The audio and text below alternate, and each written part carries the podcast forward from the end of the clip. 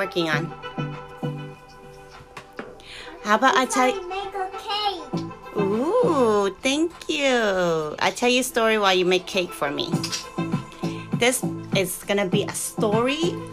Guess what? Angels. You like angels? Let me tell you a story about angels. Devotion to the nine choirs of holy angels, and especially to the angel guardians, translated from the French of Henri, Marie Boudon, Archdeacon of Evreux, by Edward Healy Thompson, M.A. A quote from Hebrew 14, uh, 114. Nonne omnes sunt administratorii spiritus in ministerium missi propter eos qui hereditatem capient salutis. London, Burns, Oates and Company, 1817 Portman Street, Portman Square, and a and S Paternoster Row, Dublin. Kelly, 8 Grafton Street, 1869, in the year of. Translated by Ballantyne and Company, Edinburgh and London. Finally found a book I want to read. So excited. Hi, Nobita Broken. Advertisements. This translation of what may perhaps be called the most popular of all Boudon's work was undertaken with a desire of furthering the holy object for which it was written in the way which the venerable author especially recommended for one of the means, and indeed one of the chief means, which he dis- prescribes, prescribes for spreading devotion to the holy angels, is the distribution of well-selected books on the subject.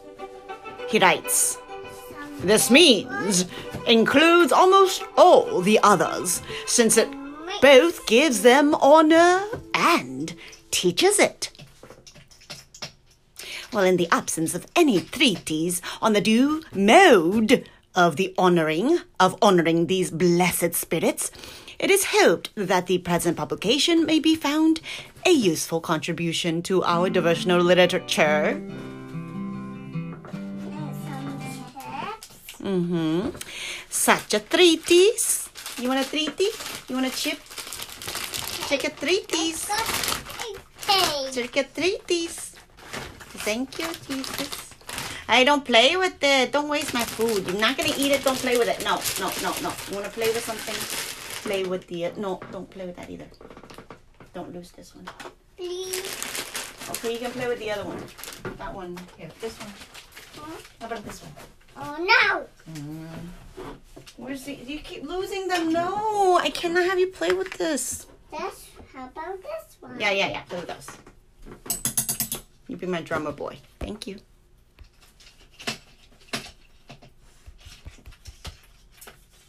Oh wait, what happened to my music? Next. Turn off the lights. Says Mr. Asimov. Advertisement. In the absence of any treatise on the due mode of honoring these blessed spirits, it is hoped by the present publication to be found a useful contribution to our devotional literature. literature. Such a treatise, it is believed, has long been felt to be desideratum among English speaking Catholics, and that Boudon's work was well adapted to supply the want may be inferred from the fact that several persons of piety and judgment were desirous of having it translated, and that more than one had actually entered on the task before they were aware that the present performance was completed and ready for press. Oh, the popularity of this little book has attained and has continued to retain in France is sufficient, sufficient evidence of its intrinsic merits. And indeed, it would not be easy to produce a work equal to it in simplicity, unction, and. It is superfluous to add that the doctrines it contains are not the offspring of the writer's imagination or his mere private opinions, but that they rest on the solid basis of capital C Catholic theology and are in faithful accordance with the teaching of the Big C Church.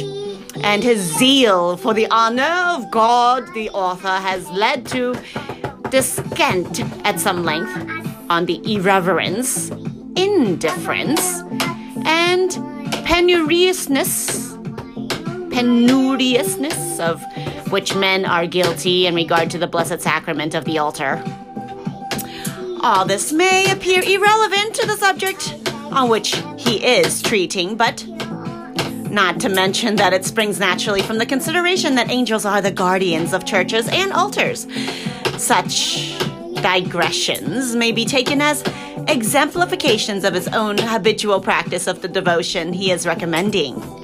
The thought of some scandal or abuse occurs to his mind as he writes, and forthwith, while himself prescribing remedies, he turns, as by a natural movement of piety, to the holy angels for sympathy and counsel, confers with them about the matter, and implores their assistance in correcting the evil. Anyhow, it is felt to be more satisfactory and more respectful to the saintly writer to publish his work entirely without omission or abridgment. Again, there are some portions of the subject which might perhaps have been more fully treated with advantage, but others th- there are which this experienced master of the spiritual life may be truly said to have well nigh exhausted. Such is the detailed description of the various solicitations, stratagems, and subtleties which the devil employs for the deterioration and destruction of souls. A description of which, at least, must be the effect of showing the real practical nature of the devotion, which is the object of the book to inculcate. For if the spirits of hell are possessed of such tremendous power and craft, and are allowed to exercise both one and the other in assaults upon mankind, and that reader of the Bible can doubt the fact of what importance, of what unspeakable personal importance to every one of us is that we should secure the aid of those far mightier beings. Mightier because they are the servants and friends of God who are commissioned by Him to protect and assist the heirs of salvation. In explaining the particular office which the choir of the powers, with a capital P, fulfills in reference to men, oh, the author makes an observation which applies with a special force to these our times. Quote, when we see the storms gathering, either in the church with big C or in the big S state, CS, combinations to resist those who are working for the glory of God. Capital G, extraordinary conspiracies to defeat some great good which is being planned in the dioceses, towns, c- country districts, and provinces, then it is that we ought to perform frequent devotions. In honor of these powers of heaven, PH, that they might overturn and destroy all the might and miserable plottings of hell. Unquote. Such combinations and extraordinary conspiracies are now see we now see forming around and against the church, capital C, in almost every country of Europe, fostered and even av- avowedly organized by irreligious and infidel governments. Infidel governments. Machinations so cunningly contrived and so unrelentingly pursued that we might well believe that they can only have their origin in satanic, with a capital S, hate and malice.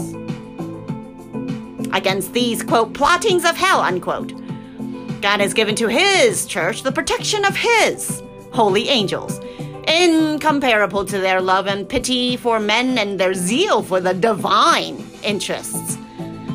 Mighty, therefore, as our adversaries are, and seemingly irresistible in their fury, we may be the aid. We may, by the aid, sorry, of these glorious spirits, baffle all their wicked counsels. What?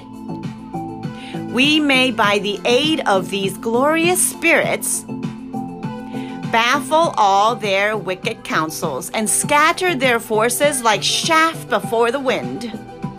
The pious author is especially urgent in recommending devotion, not only to the angelic hierarchies in the general, but to each of the nine choirs in particular. There is one way of practicing this devotion to which attention may here be suitable directed. It is that of honoring the sacred heart of Jesus in union with the nine choirs of angels by means of an association of worshippers laid together for that holy purpose. This pious association is formed of different bands, each band consisting of nine adorers. To each of these adorers is assigned every month a distinct office of devotion to be discharged in conjunction with one of the nine choirs of angels. Thus, every associate enjoys the special assistance of all the blessed spirits in that particular choir. It is enabled to wor- and is enabled to worship the Sacred Heart in a more perfect way. His adoration almost also his adoration also suffers less intermission and indeed may be said to become perpetual, seeing that the heavenly adorers supply his place when either his necessary advocations or sleep render attention on his own part impossible. Such persons as may desire to take part in this holy league will find full directions for forming associations and regulating the exercises of the members in a little book published by Monsignor Richardson and entitled, quote, Method of Honoring the Sacred Heart of Jesus extracted from the life of the Blessed Margaret Mary Alacoque. Unquote. Signature E period, H period, T period, Cheltenham, Michaelmas. 1869. Thank you for joining us for the introduction advertisement of the devotion to the holy angels. We'll be right back with the contents. There are part one. The book is divided into first uh, the advertisement we just read, then the dedication to Our Lady of the Angels, then dedication to my good God, angel guardian, and then, of course, exhortation to love and devotion for the holy angels. It is the property of great things to be indescribable.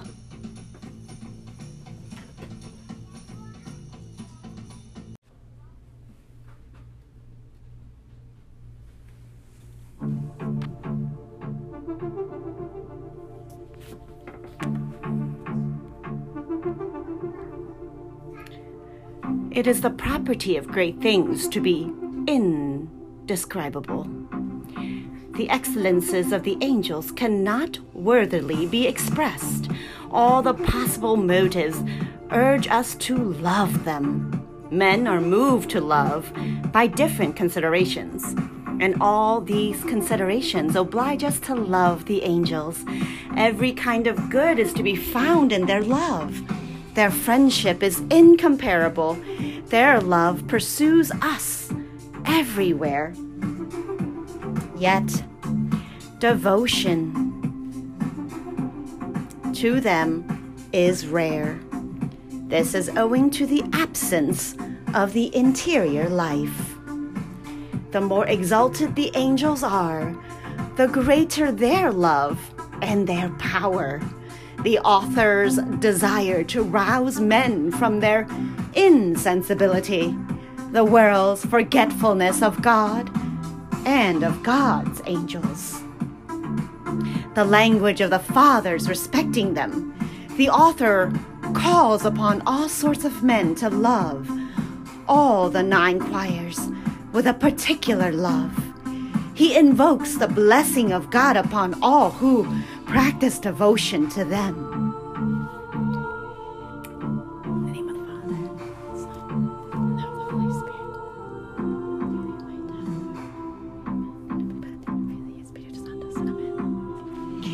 Part 1 Motives for this devotion. First motive the admirable perfections of these sublime intelligences, the greatness of the angels beyond the thought of men to conceive. They are spirits pure and bright. Why they are called intelligences. How they are represented in Scripture.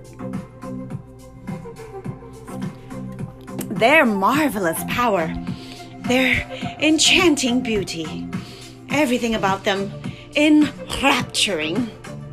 They are the mirrors of God's perfections, called by the name of God in Scripture. Page 19. Second motive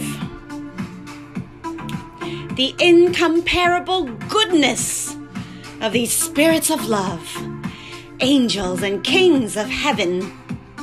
Sorry, angels, the kings of heaven. They love us with every variety of love. Their love untiring and unchangeable. They are our best and oldest friends, yet they meet with nothing but ingratitude and contempt from men. Hence, their love for men is past understanding. Page 24.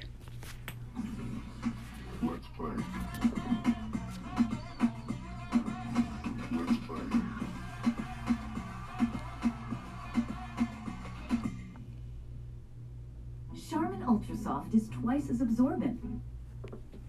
Second, no, third motive.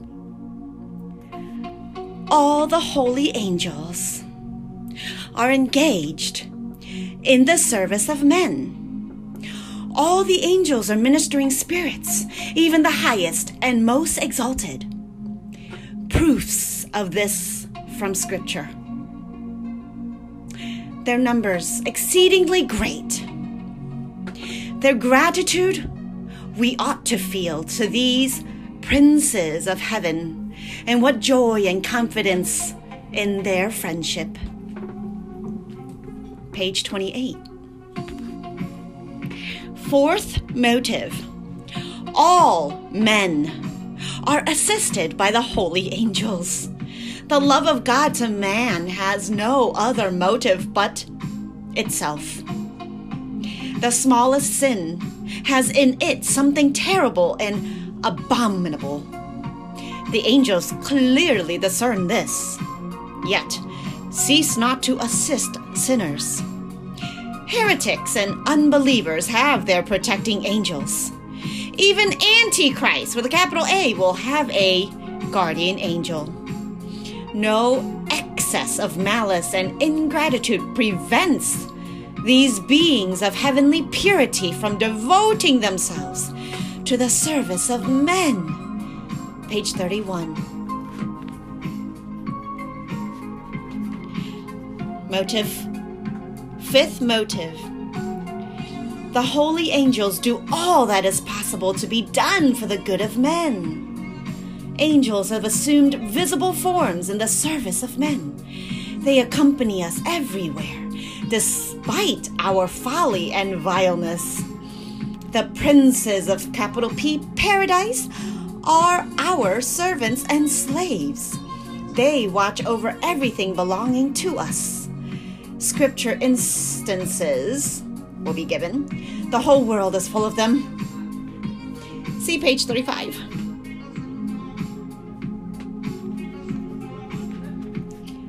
Sixth motive the holy angels assist us in temporal things. Their considerable kindness and liberal liberality, liber, liberality, they have care of our bodily nature and sustenance and confer all sorts of benefits upon us. Instances of this from Scripture and lives of saints we will give. They deliver us from all kinds of evil and assist us in all our distresses. Instance of the pillar of cloud and of fire that accompanied the people of Israel. We'll talk about that. Page 40. Seventh motive. The holy angels render us great services for eternity. The affair of eternity, the one great affair, the zeal which the angels show to procure men the life of grace, the care they take to maintain and increase it. They instill a love of all virtues and especially of purity. They inspire men with love for Jesus and Mary. An instance, an incident in the life of Saint Dominic. They communicate light to the understanding and pious impulses to the heart. They preserve from sin and deliver from it. They animate and encourage in labors and sufferings. Read more on page 46. Eighth motive the protection of the holy angels against the devils, with a particular reference to their different temptations, which are here treated of. Life, one long temptation. All right, let's just get that clear. We are weak. Okay, not the weekly thing, but the W E A K. And our enemies are mighty, the devils cruel in their rage, their formidable strength, their subtle machinations, the devil ever busy in laying snares, trap, entrapment, baits them cunningly, attacks if he cannot seduce. Chooses well his time, feigns to retreat, amuses with a false peace. These wicked spirits mislead souls in the ways of grace, turn men aside from their true vocation, tempt them to frustrate God's intentions, delude them in the matter of prayer, confession, and communion. The artifices they employ in the highest paths of grace. They tempt to presumption, impatience, weariness, despair. Distort the imagination even of good people. Take advantage of their smallest imperfections. Mm-hmm. Prevents, present false notions of devotion. Well, there you go. This is the icon of vacations. Icon of the Seas, arriving 20. Ay, ay, ay. I'm not, I'm not marketing people. I'm just trying to When skip the bit. go of your inhibitions, Yes, let go. limitless. Limitless. Yes, okay. Power Nitro Plus Skip, skip. gasoline. Okay. Premium gasoline. All right, bye. Yes, skateboarding. I love skateboarding. What does that have to do with car commercial? I don't know. Let's go. Pure Love by DN DM. Me. and keep coming back. Oh, is who's that?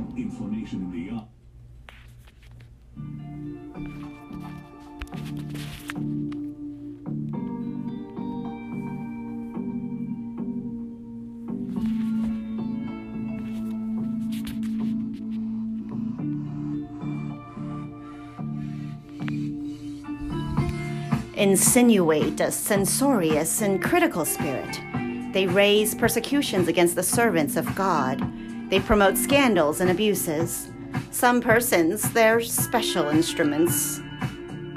The devils find their stronghold in heresy. They are indefatigable in pursuit. They penetrate everywhere. Their assaults are more violent in proportion to their love of God. Their number beyond conception, our blindness and insensibility, the power of humility and of self mistrust. We must avoid occasions of temptations and be prompt in resisting.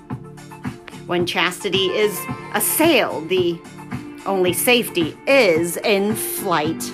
Joseph! Remedies to adopt in case of uh, other internal sufferings, interior sufferings. Yeah, we'll cover that. Scruples and other disquietudes, temptations to blasphemy, or the idea of reprobation. Living by faith, the sure rule of the spiritual life. It is one of the devil's stratagems to make us be occupied with anything but what we ought to be about. Another is to give us a taste for occupations which are not suitable to our state. Against all the artifices of hell, God has given us the defense of His holy angels. Instances of their protecting power I will give, and the devil have a great dread of them. Yeah. Page 52. Ninth motive. The great assistance which the holy angels afford us at the hour of death and after death. Ooh, on the moment of death hangs the sentence of eternity, the thought of God's judgments, terrible. The angels are friends when creatures abandon us. Blessed are they who have been devout to them during life. The angels present our souls before the tribunal of God. Page 92. Tenth motive. Devotion to the holy angels is a mark of a high predestination. That which passes away desires only our contempt. The human heart is made for great things. The joys of the blessed in heaven are unequal. We ought to strive after the highest honors for the sake of the greatest glory of God. Devotion to the angels contributes wonderfully to the perfection of divine love and therefore to the increase of heavenly glory.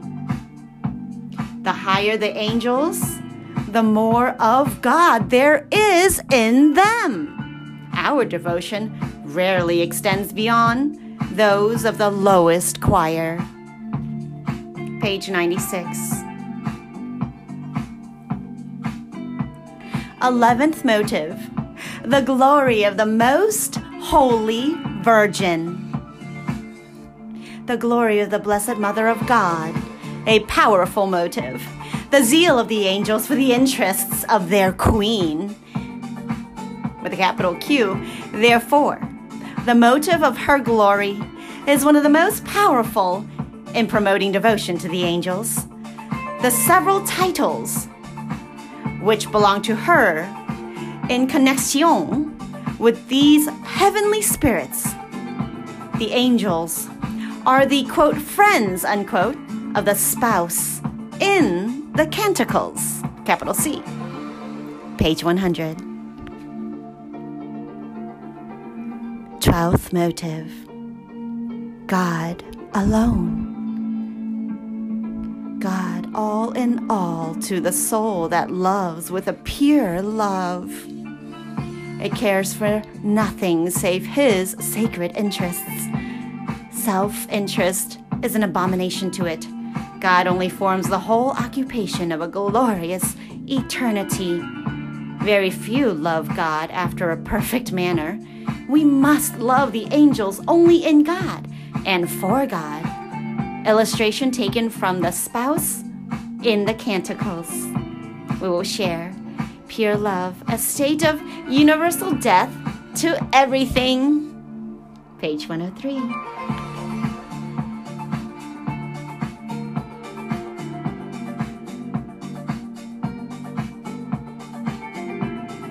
Is that all? No, that's only the part one table of contents introduction. We haven't even started yet. Ooh. Part two? Sure, we'll come right back.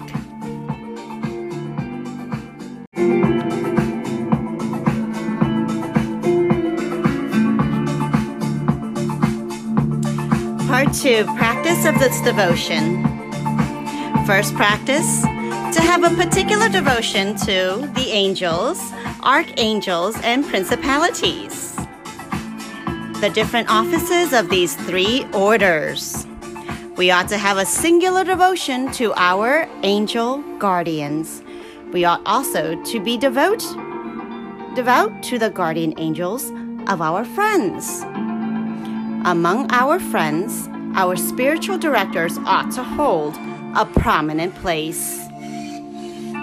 We must honor also the angels of our benefactors, of our enemies, and of the prelates of the church, especially the sovereign pontiff, and also of temporal princes, the archangels of kingdoms and provinces, of towns and villages, must be objects of our devotion. Churches and altars have their guardian angels. The author laments the prof- profane nations committed against the Blessed Sacrament, carelessness in giving communion, penuriousness in providing altar furniture. He invokes the assistance of the holy angels in remedying these evils and entreats the pious souls to seek their aid, not only dioceses, but communities and fraternities. Confraternities have their angels, special virtues to be acquired through these three orders. See page 113.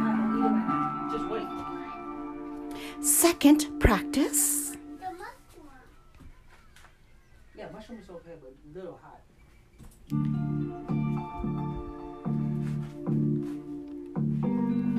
To honor especially the powers, the virtues, and the dominations. Dominions? Dominations. The different offices of these three orders, we are apt to mistake our own will for the will of God. Devotion to the do- do- dominations. A great remedy to this uh, disorder. We are easily led by our inclinations. Devotion to the virtues, our resource. The virtues ought to be invoked in times of public calamity. To the powers, God has given us special strength against the might and malice of the devils. Devils. Their aid to be sought to protect the church against her enemies. Page 126. Third practice. To have a profound reverence and extraordinary love for the thrones, cherubim, and seraphim.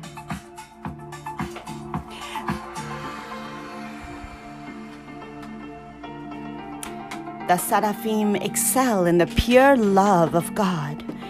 Eight properties of this love. The special attribute of the cherubim is light.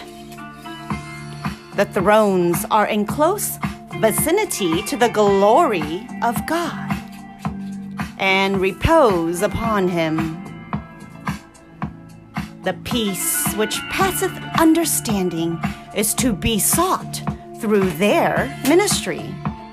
The science of heaven, which is the science of the saints, is to be learned at the feet of Jesus crucified through the teaching of the cherubim. The cherubim, cheru, cherubim.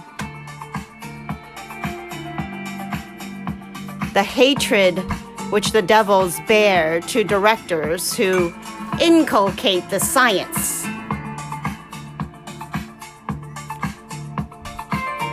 The seraphim are the sacred ministers of divine love.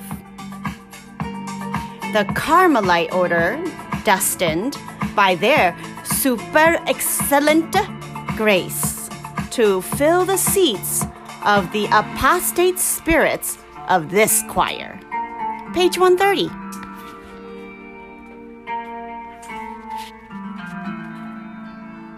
Fourth practice. To have a great devotion to Saint Michael, Saint Gabriel, Saint Raphael, and the four other angels who are before the throne of God. Saint Michael, the great saint of the cause of God and of God incarnate with capital I. I. The meaning of the title Archangel as applied to the highest princes of heaven. Saint Gabriel negotiated the mystery of the incarnation. Saint Raphael, the great benefactor of men, and emblems of the seven angels. They will obtain us the seven gifts of the Holy Spirit and grace to avoid the seven deadly sins. Page 137. Fifth practice to hold interior converse with the holy angels. Our conversation ought to be heavenly. Therefore, we ought to converse frequently with these spirits of heaven.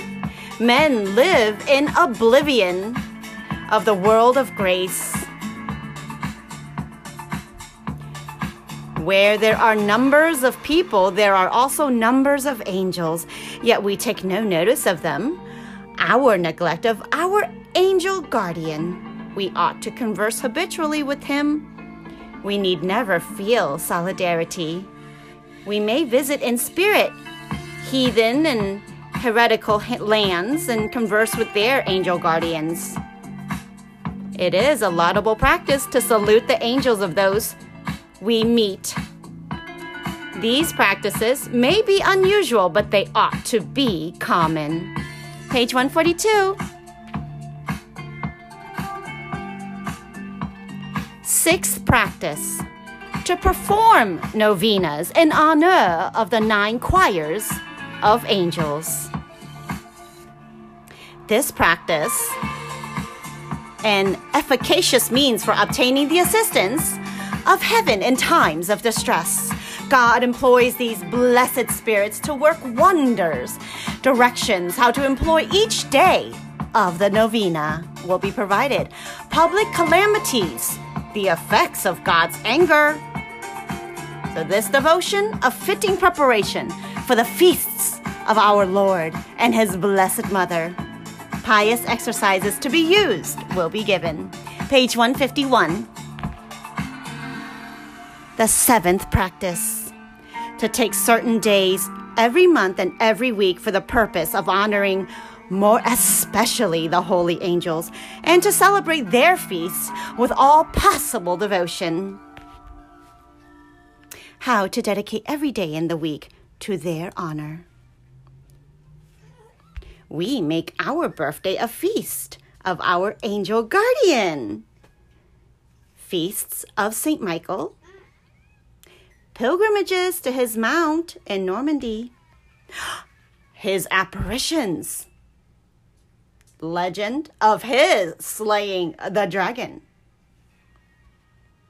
Saint Gaudentius, uh, invention of his body and miracles wrought at his tomb. What?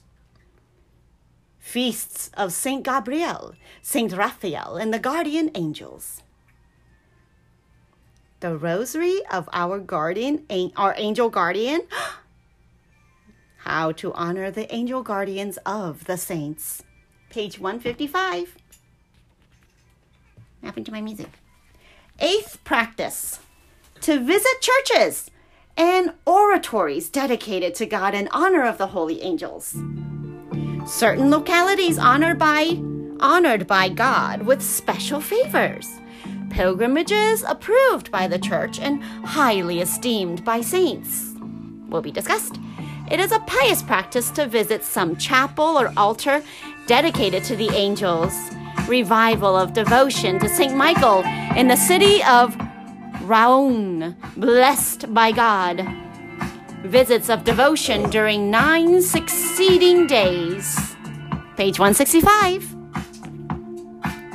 Ninth practice to place great confidence in the protection of the holy angels and to have recourse to them in all our necessities, bodily and spiritual. The angels are as impregnable bulwarks to those who trust in the Lord. How great then ought to be our confidence. The blindness of men exemplified in the conduct of Eliseus, servant, we'll talk about that, the little confidence they place in the protection of heaven, revelations which saints have had of the presence and ministration of angels. Our Lord employed their ministry. Page 168. Tenth practice to labor for the conversion of souls and for their relief in the flames of purgatory in honor of the holy angels. The angels do all for the glory of God, and we ought to labor with them for the interest of God in souls. The extravagance of men where self is concerned, mm, their niggardliness when God's interests are at stake. The example of the angels, a powerful motive for succoring souls. Like them, we ought to assist the souls in purgatory. Pious practices for this end will be given. Our forgetfulness of the dead. Uh, revelations of the interest taken by angels in suffering souls, page 173.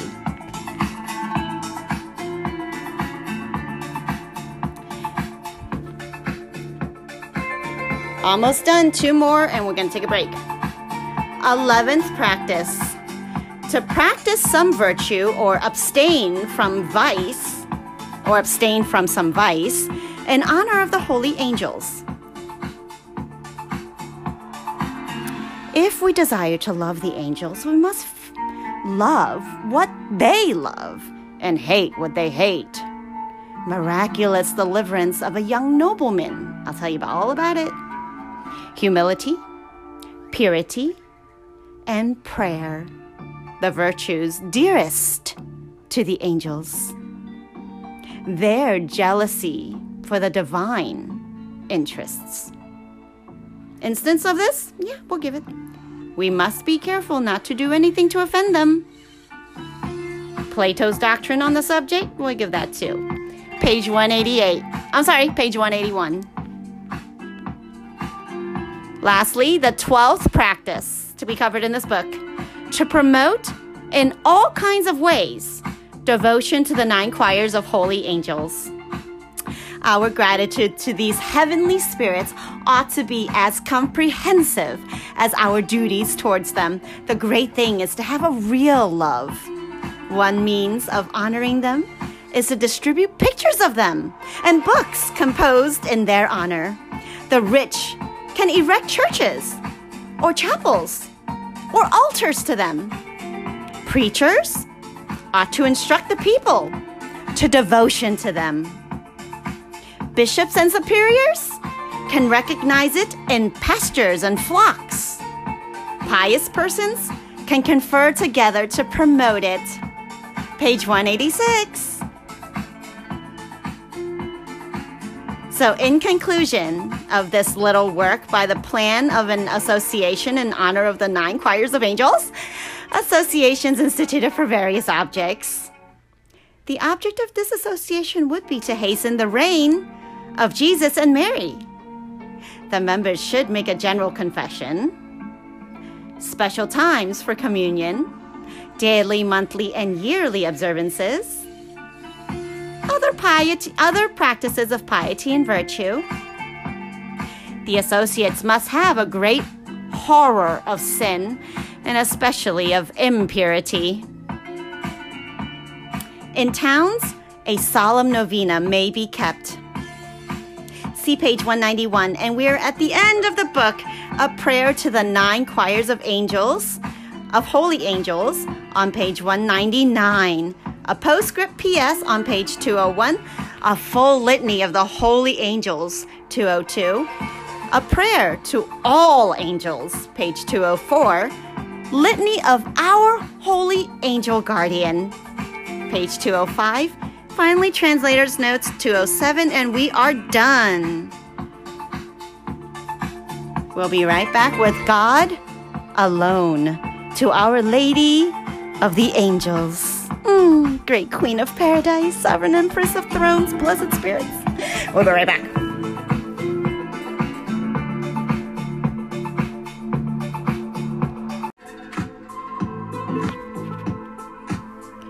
Great Queen of Paradise, Sovereign Empress of those blessed spirits who enjoy an eternal repose and felicity inconceivable. Prostrate at thy feet, where all that need find help.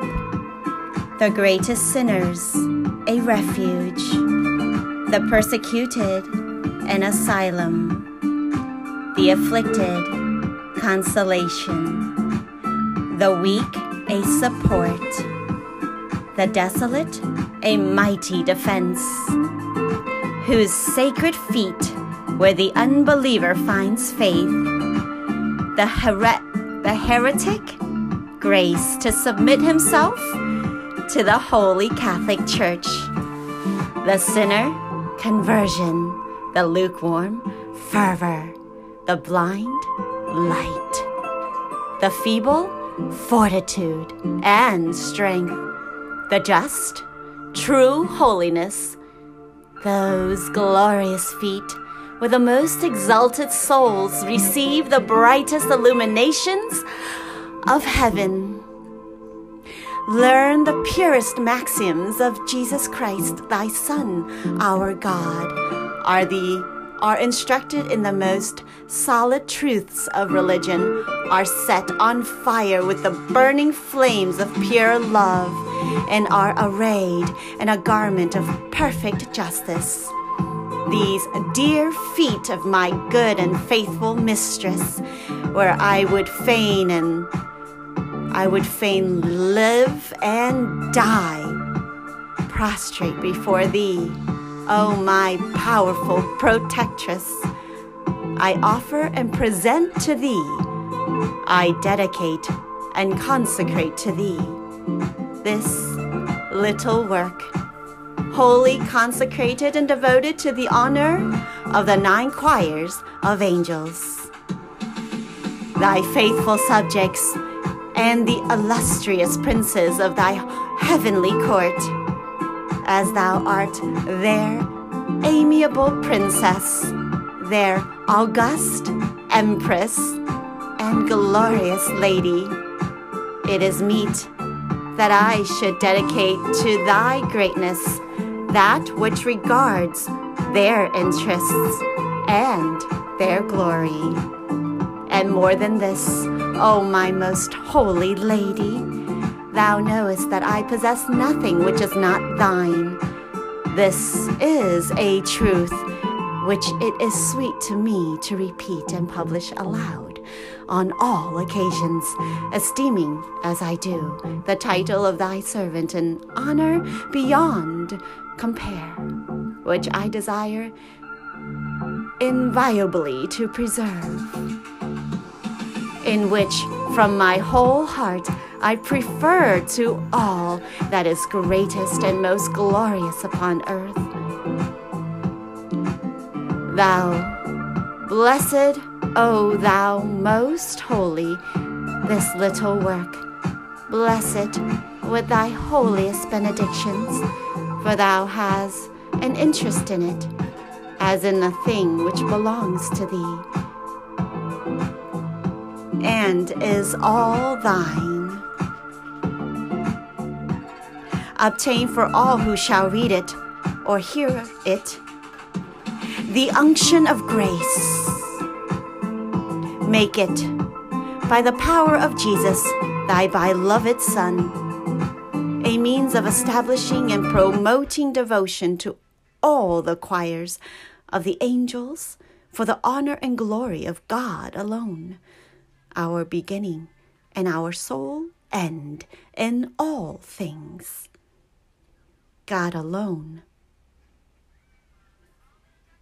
Sorry, God only. God only. God only.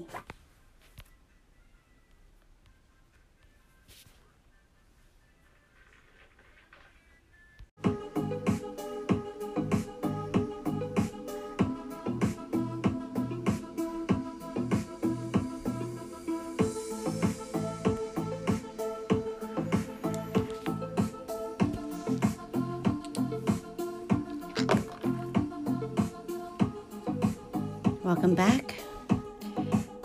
New month, current year 2023. Happy October, everybody! Let's count down to All Saints' Day at the end of the month, All Hallows Eve. Let's get ready and planning. I know the grocery stores are probably selling the stuff already. What's up? Tricks or treats? Let us continue devotion to the nine choirs of the Holy Angels.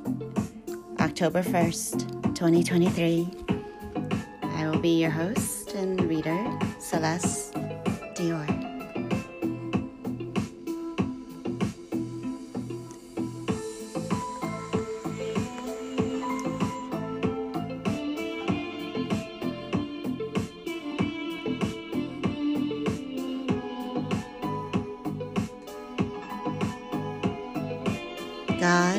Alone.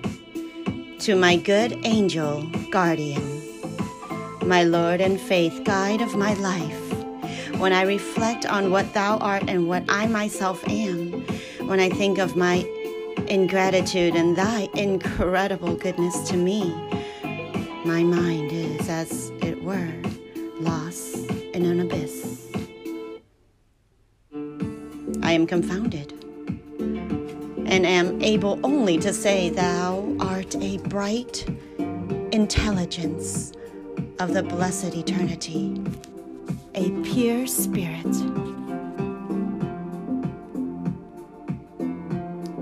A pure spirit, a spirit all light and splendor, a spirit of pure love, a great prince of the Empyrean, and one of the mighty kings of paradise. And as for me, I am but dust and ash, a vile lump of clay, a blind and miserable wretch, a very great sinner, yea, the worst of all sinners.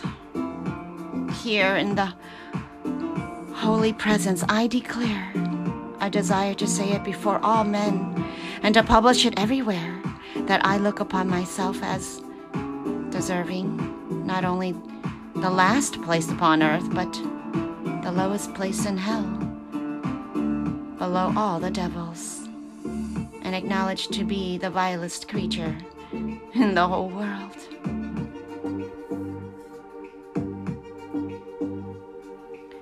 Yet thou deignest to love a creature such as this.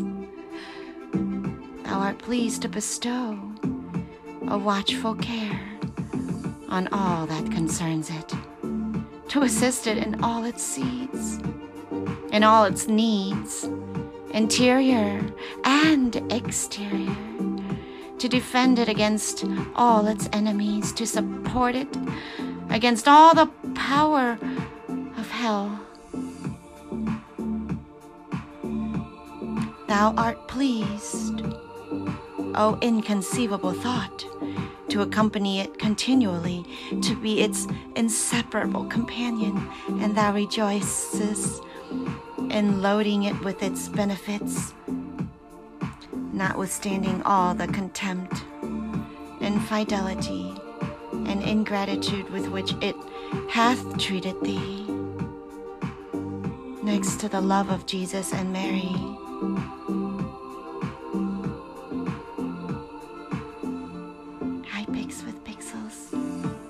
Who ever heard of love like this? Surely it is a love unparalleled in consistency and fidelity.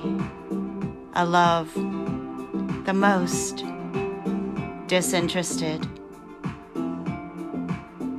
the tenderest, the most patient, the most beneficent. Love the most merciful, the most generous, the strongest, the most devoted.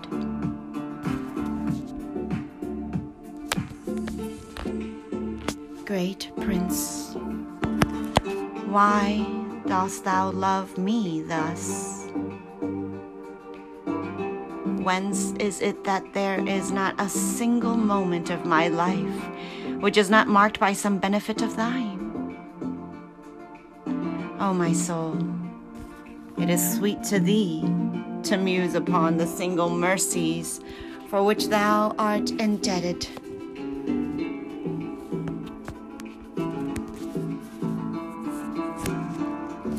To this dear prince of thy life, it is sweet to thee to remember how he hath saved thee from hell, to recollect the graces he hath obtained for thee, the unspeakable assistance he hath given thee on all occasions, the loving care he hath taken of all that regards both thy temporal and thy spiritual interests. Oh, my Lord, what return can I make thee for all these benefits? Ah, too clear do I see that it is impossible for me to make any worthy acknowledgement for the exceeding favors thou hast shown me. Shall I give thee thanks with every breath I draw?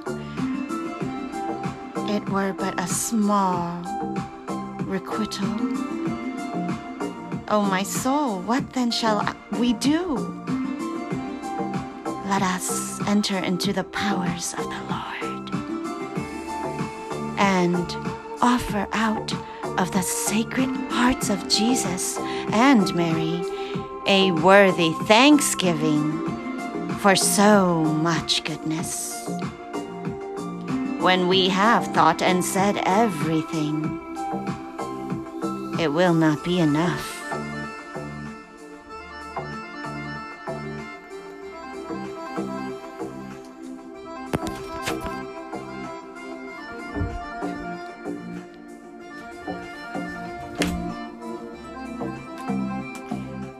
Should we even give our life For so beneficent a prince, we should not pay the debt we owe him. Replenished as we have been through his favor with every manner of blessings, and delivered from every kind of evil. But, O most amiable prince, as both words and strength fail me, I would speak to thee through the precious heart of the admirable Jesus and that of his most holy mother. Quoniam non cognivi literatoram introibo impotentias domine. Alas, I know well that I cannot comprehend the ineffable language of those sacred hearts. But at least I desire to say that they will say to thee for me, Receive as my thanksgiving, which I fain would pay thee, but cannot. The thanks that they will offer thee. Let them be forever the just reward of thy services and the rich acknowledgement of all thy love.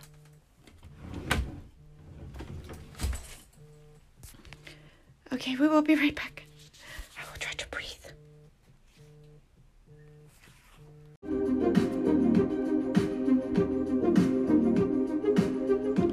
Page XX III.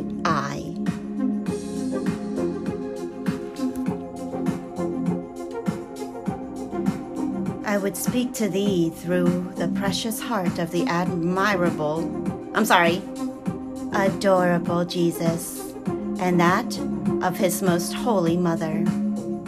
Alas, I know well that I cannot comprehend the ineffable language of those sacred hearts, but at least I desire to say that they will say to thee for me. Receive as my thanksgiving, which I fain would pay thee, but cannot. The thanks that they will offer thee, let them be forever the just reward of thy services and the rich acknowledgement of all thy love. My heart also pleasures itself by an inviolably resol- resolution my heart also pledges itself by an inviolable resolution to love thee truly.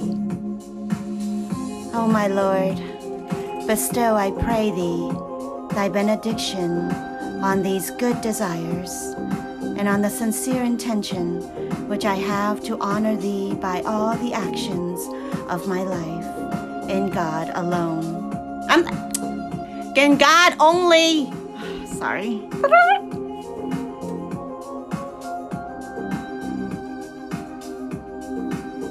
Praying for my health. Sorry.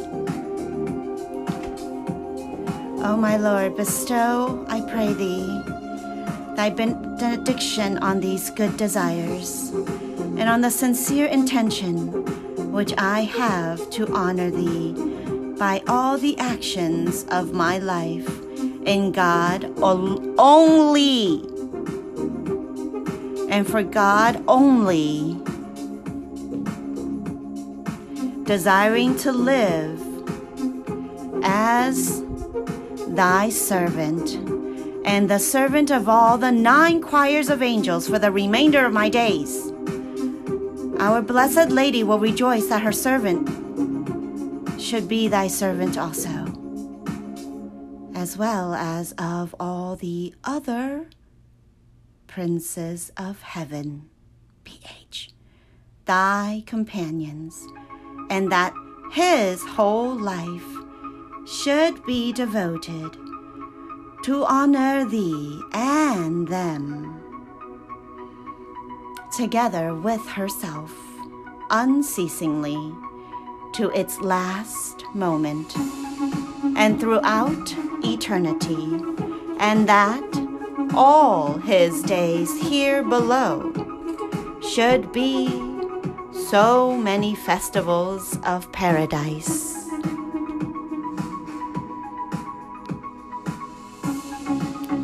Present, dear ruler of my heart, this resolution, which thou knowest I have taken long taken, together with this little work, to all the three hierarchies T, H,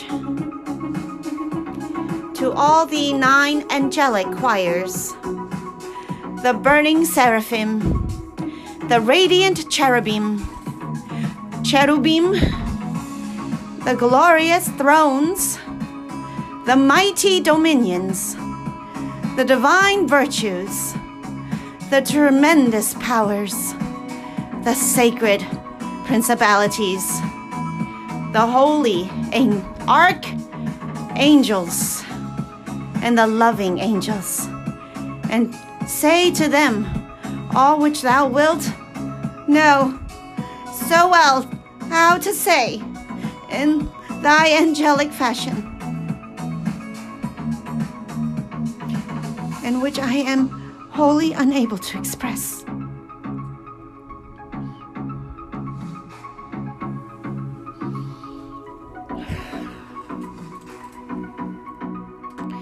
Page XX1V The offering of a miserable life like mine.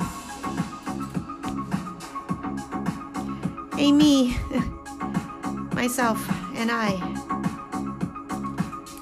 And of this poor work is most unworthy of their deserts, but do thou supply my poverty and my imperfections, coming from thy hand, an angelic hand. Angels cannot but receive it graciously. Tell them also that my heart is full of desire to honor and to love them in a far more excellent way, and that fain would it possess the hearts of all men to give them to all the angelic choirs, that they may present them without reserve to the most amiable hearts of Jesus and Mary, where reigns and ever has reigned God only. Geo, go! It is this God only, oh, most faithful, most constant, and most loving of my friends, whom I desire in all these desires. But once again, oh, my Lord, for an end so worthy, bestow thy holy blessing upon all the days of my life, and at the awful hour of death. Amen. Amen. God only, God only, God only. O N L Y, who is the end of all devotion to the most holy Virgin. V to the angels and the saints, and the whom I desire to honor without ceasing in all the honors which I render them. Period.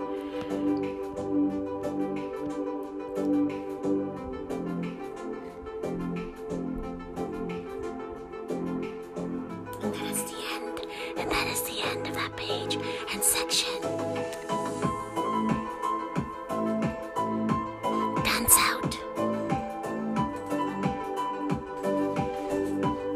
Stretching session.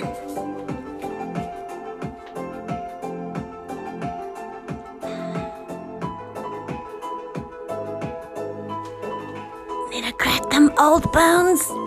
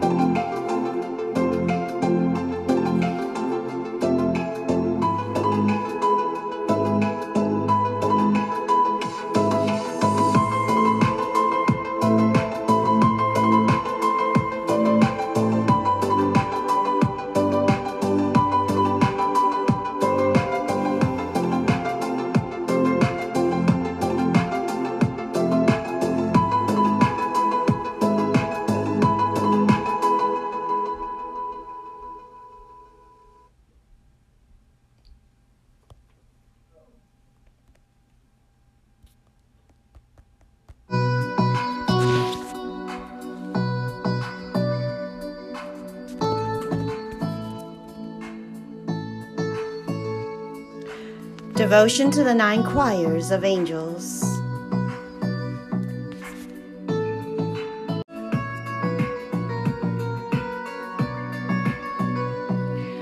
God only.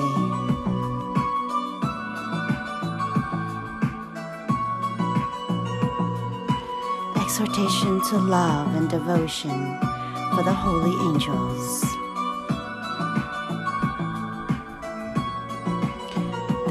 Knowledge of the wise, says the Holy Spirit in Ecclesiasticus, is like in its abundance to the overflowing of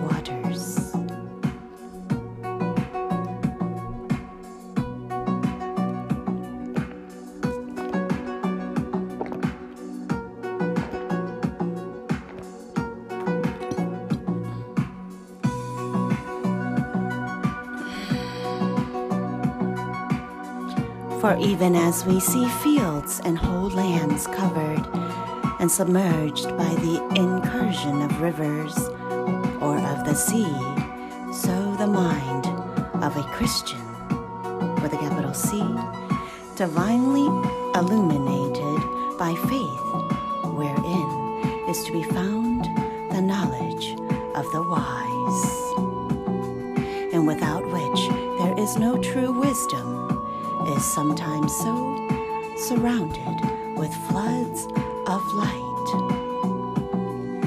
it is necessarily lost therein by reason both of their abundance and their brightness.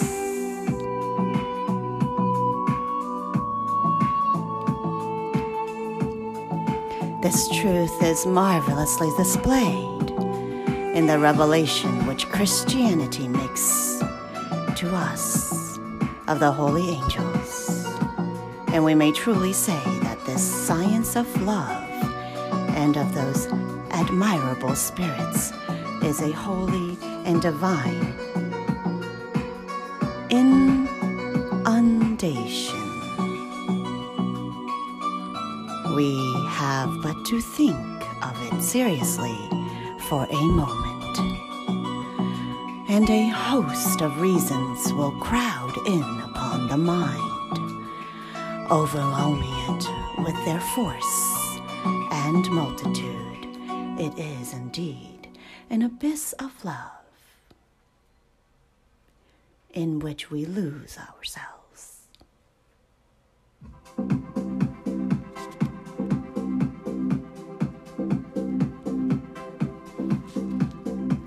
we discover so many.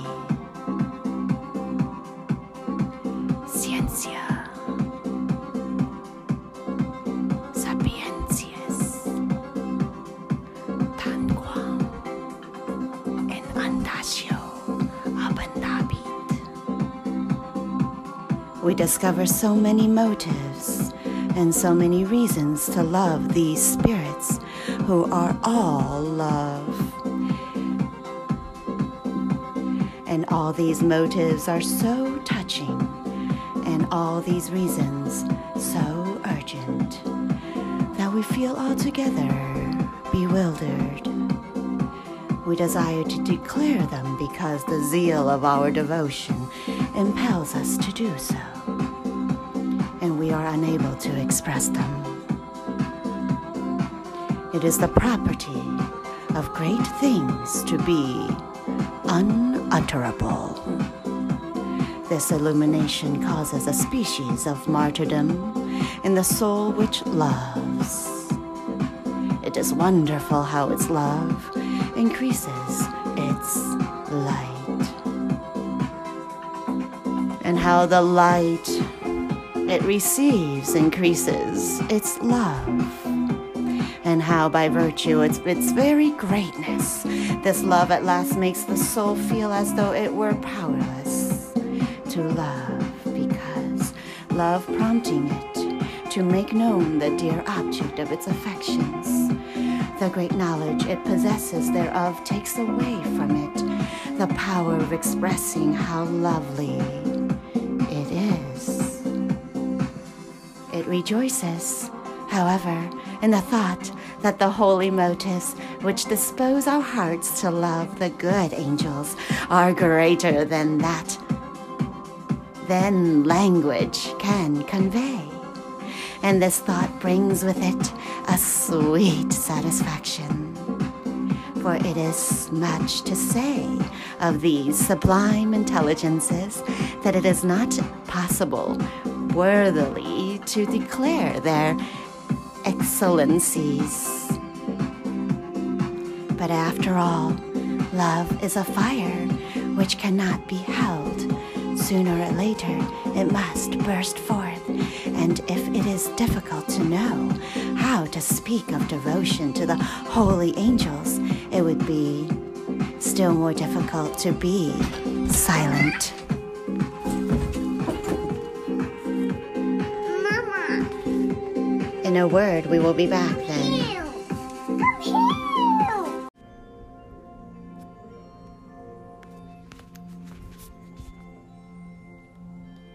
In a word, then, all possible motives, all imaginable reasons, urge us to love these spirits of love, and to such a degree that a man must surely have neither mind to reflect nor heart to love, or he must confess that nothing can be more just than devotion to the holy angels, and that they ought to be loved at any rate. Thus, I have always said, as for me, I am not afraid of not loving the holy angels, always supposing the aid of divine grace. For that seems to me impossible, but I am afraid. Oops, reloading.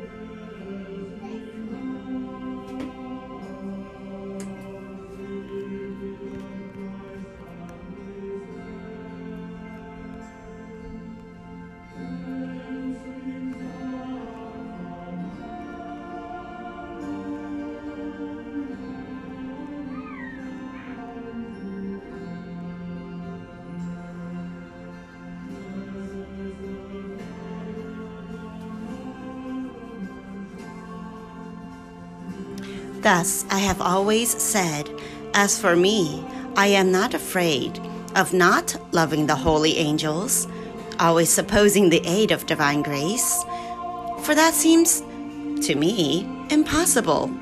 But I am afraid of not loving them enough. God, on his part, obliges us, therefore, thereto. And the creature also obliges us. This is to say everything in a few words. If you regard God, you must love the angels.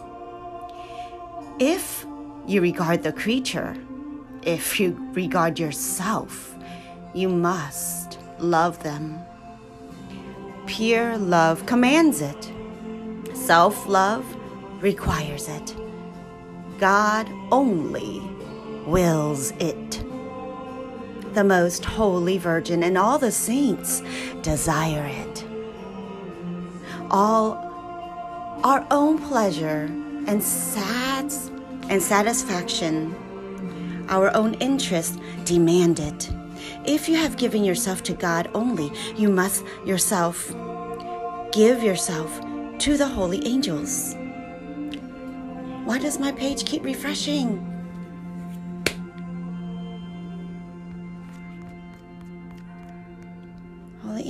Please help me.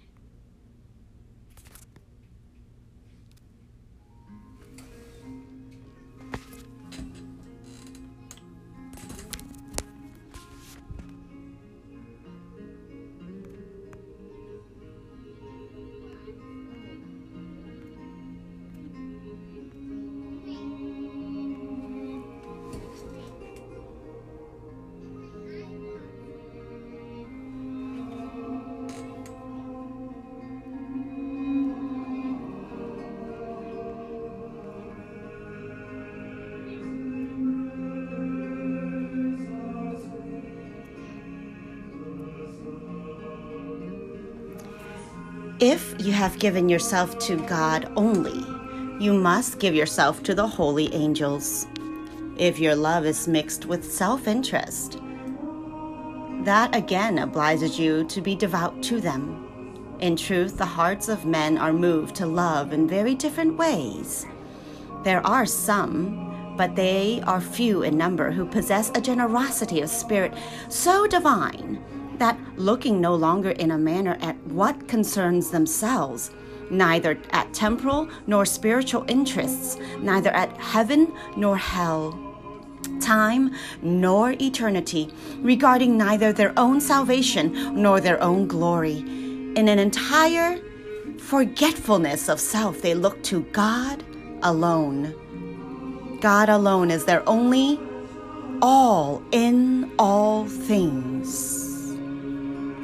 God alone it is who is their motive in everything. It is He alone whom they desire in life, in death, and after death.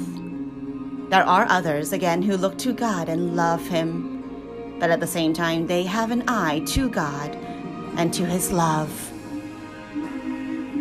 They have an eye to their own interests. The hearts of some are attracted by beauty, others are led by honor, others again are allured by profit. You will see some impressed by greatness or captivated by extraordinary excellences and perfections. Others again, who are won upon by contrast love. not who are won upon by constant love, faithful services, and particular obligations. Thus, men who have hearts and hearts which love are attracted to love in very different ways, as they have not the same inclinations, so neither are they moved to love by the same considerations. He who loves profit will not trouble himself so much about honor. Because the things that are most honorable are often not the most useful. And so again, he who loves honor will despise money. He will not set his heart upon it like the miser. He must spend it in order to attain what eminence to which glory leads him to aspire. But were there anything in the world which could equally bestow riches, honor, and pleasure? Assuredly, it would be loved greatly by all. Here, then, O men, I call you to love and devotion for the holy angels. Every kind of good is to be found in their love. If you love God, you must love the angels. If you love the rare perfections which God, with which God, with which God has bestowed, if you love the rare perfections with which God has endowed creatures, you must love the angels. If you love yourself, you must love them. If temporal things interest you, their services in this respect are beyond belief. If you love pleasure, honor, and profit, these blessed spirits will procure them for you in this life, provided it be for the glory of their master, with a capital M, for the good of your soul. But it is perfectly certain that they will obtain for you in eternity pleasures which surpass all human thought, as well as honors and treasures inestimable. If you desire the patronage of the powerful, there is nothing more powerful among created things than the angelic nature. Welcome to season six. If you consider the considerations, if you desire the considerations of the great, ah, they are the great princes of the Empyrean, the princes and the kings of a glorious eternity.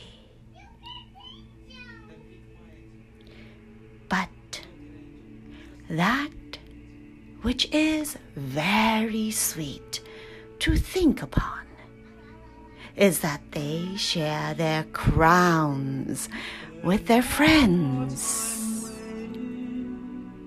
They make them their associates in power.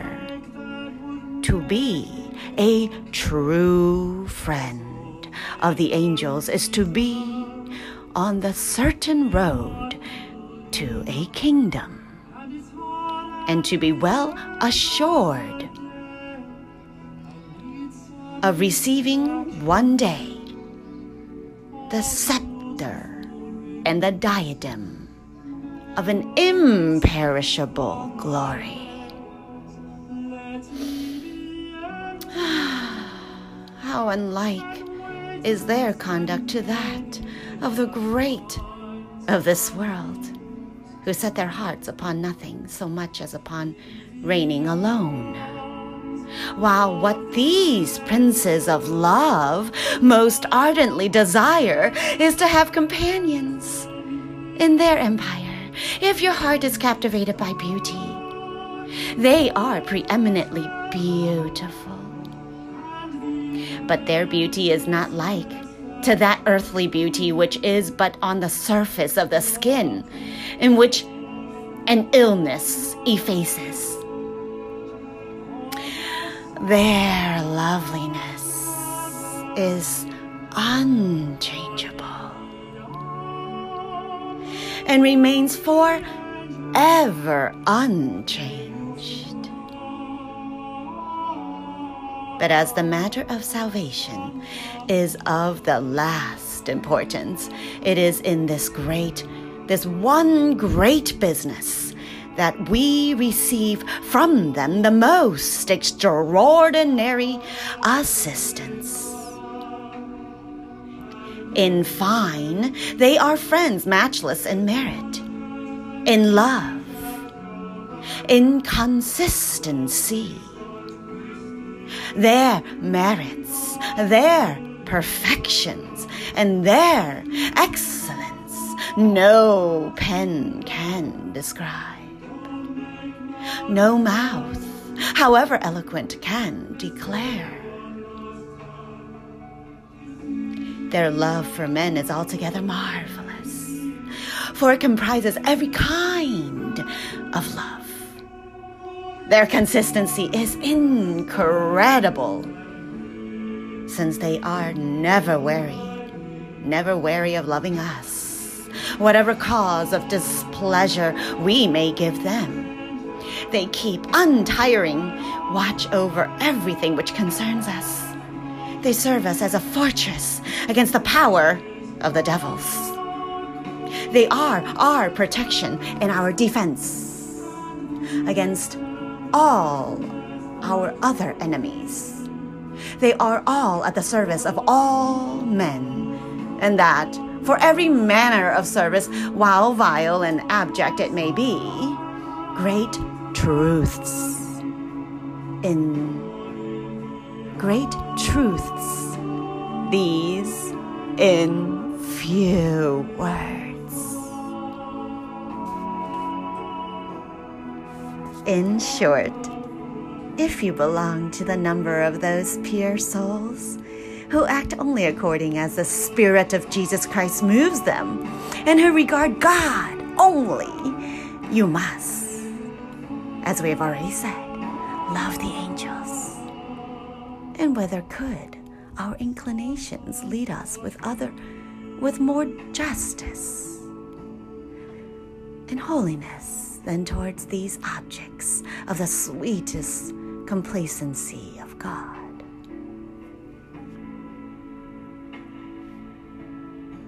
If it be true that the love of God must be the rule of our love, how exalted should be our love for the angels, who are the matchless creations of the love of God.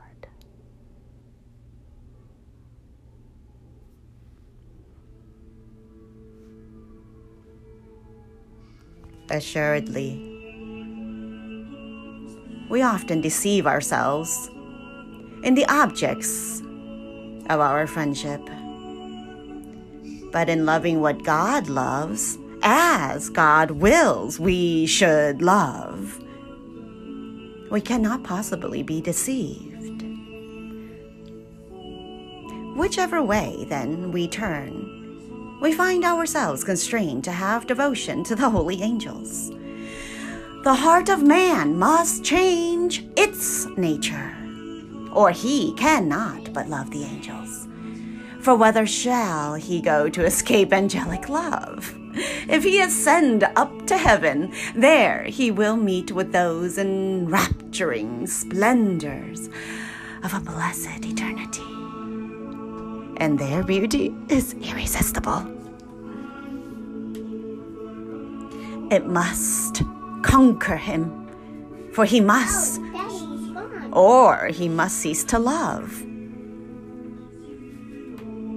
If he make the circuit of the earth and seek the farthest limits of the world, all elements fire, air, water, earth, and all that he finds therein, proclaim aloud the love of these sovereigns of love. The sun in his perpetual course, which a presiding angel guides announces every day this love from one end of the world to the other.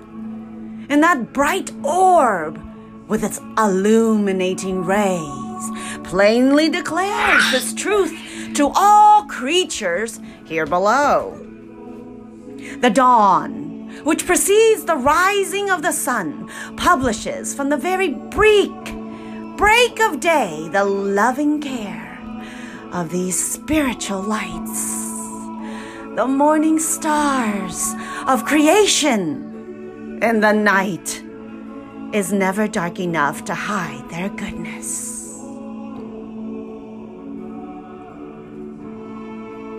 The light of these divine stars knows no setting. Stations on the walls of the mystic Jerusalem, these sentinels watch by night as well as by day. If we go down to the very center of the earth, we shall see, amidst the fires of purgatory, the love of these charitable spirits burning with more intensity even than the purifying flames. Countries, the most forsaken, receive assistance from them. These sons of the Empyrean rise upon sinners as well as on the just. There lives not a pagan, not a savage, not one reasonable creature, however mean and wretched, but has an angel for his guardian. They are to be found in the vilest hovels of the most degraded beings on earth, as well as in the palaces of princes. Every soul experiences their help, all nature is assisted by them. In short, it may be truly said that on every side we hold the triumph of their love. How is it possible, then, to resist so many charms, so many sweet and powerful motives? O ye sons of men, how long will you be dull of heart? How long will you give everything what but what you ought to love? You can but weep over the insensibility and blindness of men. These are undoubted truths, and it is evident that we have every in, we have every conceivable motive to love the holy angels. Nevertheless, devotion to them is very rare. And if these spirits are very loving, they are also very little loved. It is true that devotion to our guardian angels, who generally belong to the lowest choir, begins to be more common, but there are few who practice devotion to all the other choirs of the celestial hierarchies.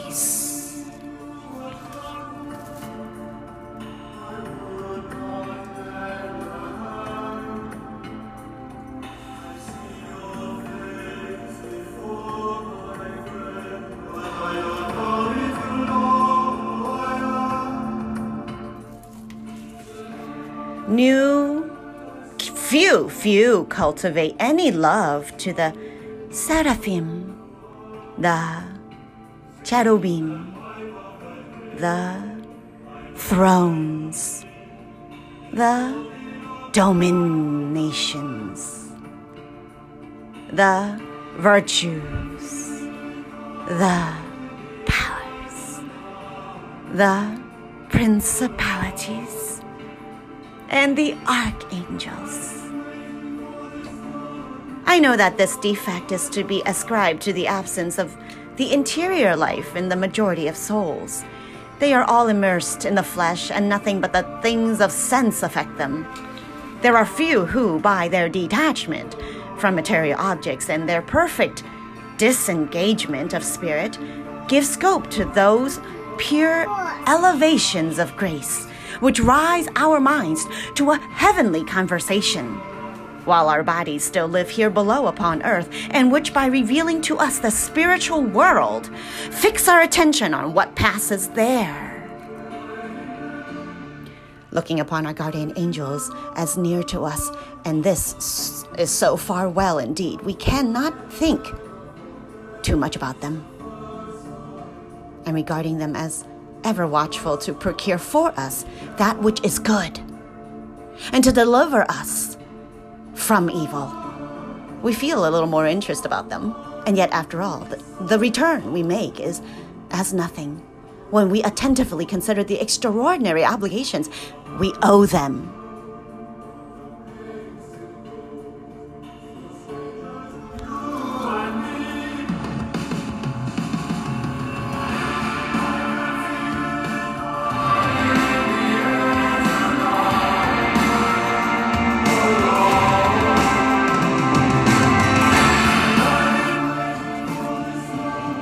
Why not cultivate a friendship with the seraphim, the cherubim, and all the other angels? The more exalted they are, the greater is their power as well as their love. And what ought to move us still more than there is more of God in them, which is the one great motive with those souls who love God purely. You who read these pages, tell me if the kings of the earth are willing to receive you in their private friendship and to place you in the number of their greatest favorites, what would you do?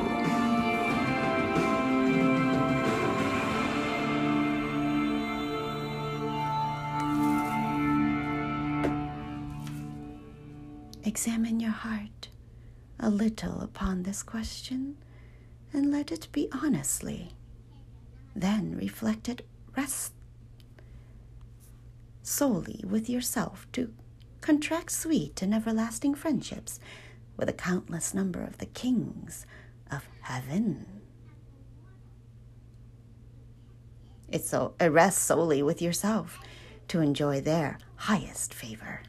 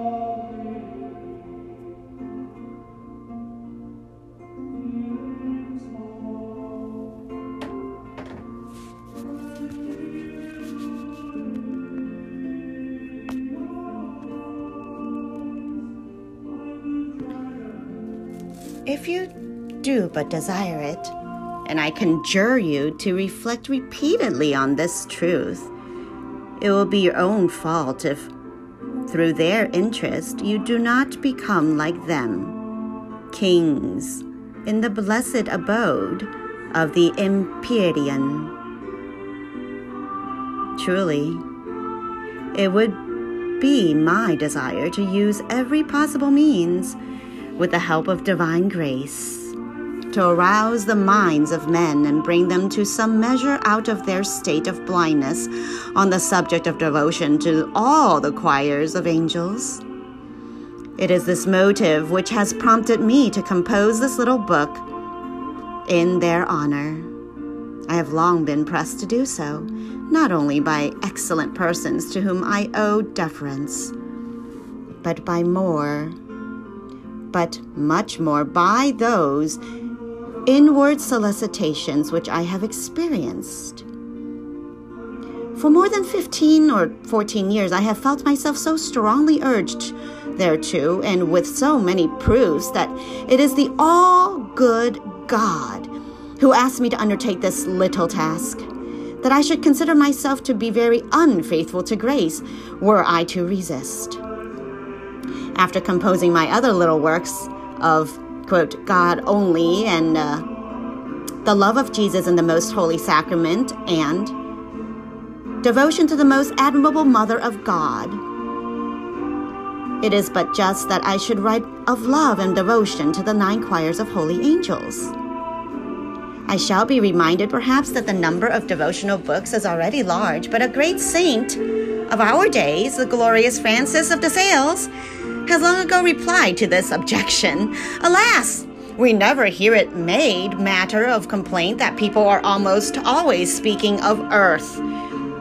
For do but take notice and you will observe that almost the whole conversation in society turns upon the objects of sense the earth and the men who inhabit it, the pleasures and the profits of this world, will form well nigh the whole occupation of minds and hearts, and constantly the whole subject matter of their conversation and writings.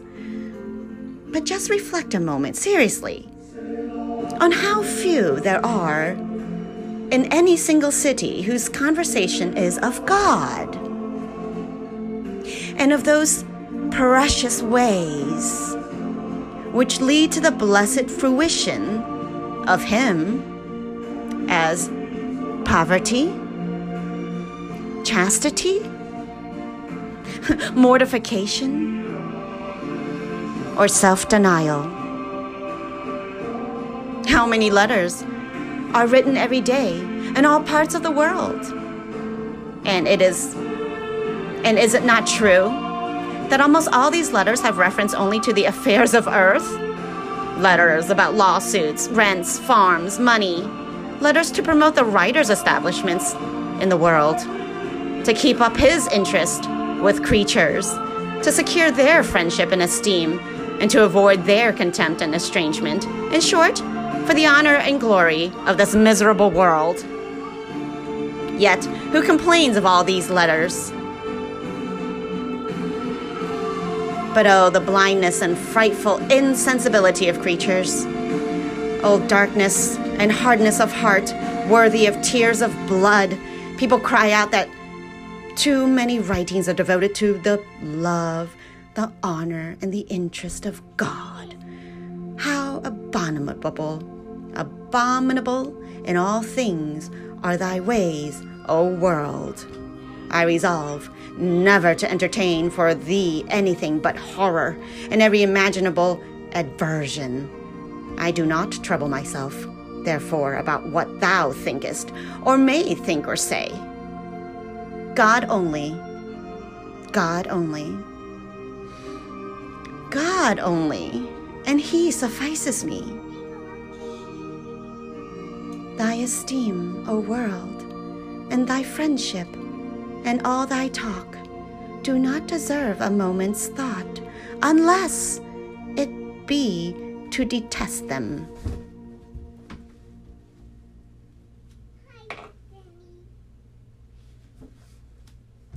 if we are told that all the little things we say in these books of ours are very worthless, we most readily agree.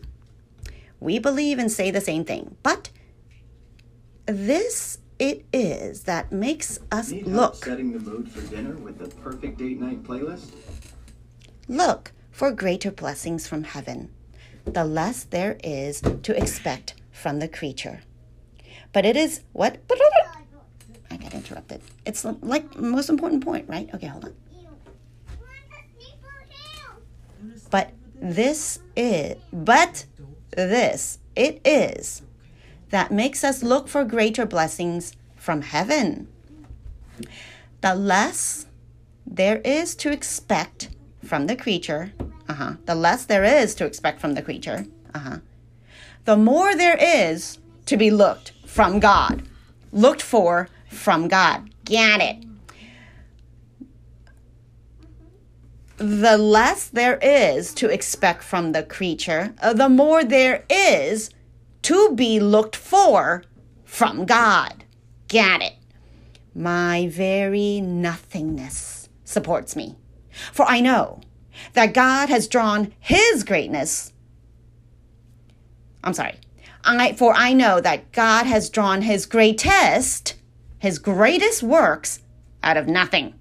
Uh-huh trusting then solely in Jesus, in the protection of his most holy mother, and in the powerful and charitable assistance of the holy angels, I dedicate this little work to the glory of those blessed spirits.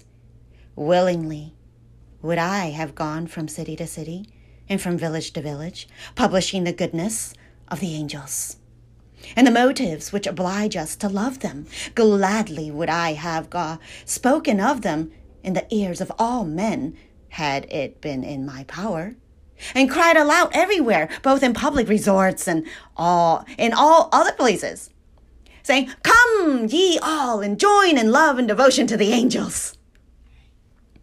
But at least, since this is not possible, I publish these pages that they may supply for my silence and reach where I cannot make myself heard, so that, being myself incapable of any great thing, or to speak more correctly, being unable to do anything at all, I may at least do what I can in the power of God's grace to inspire the hearts of men with love for the angelic choirs.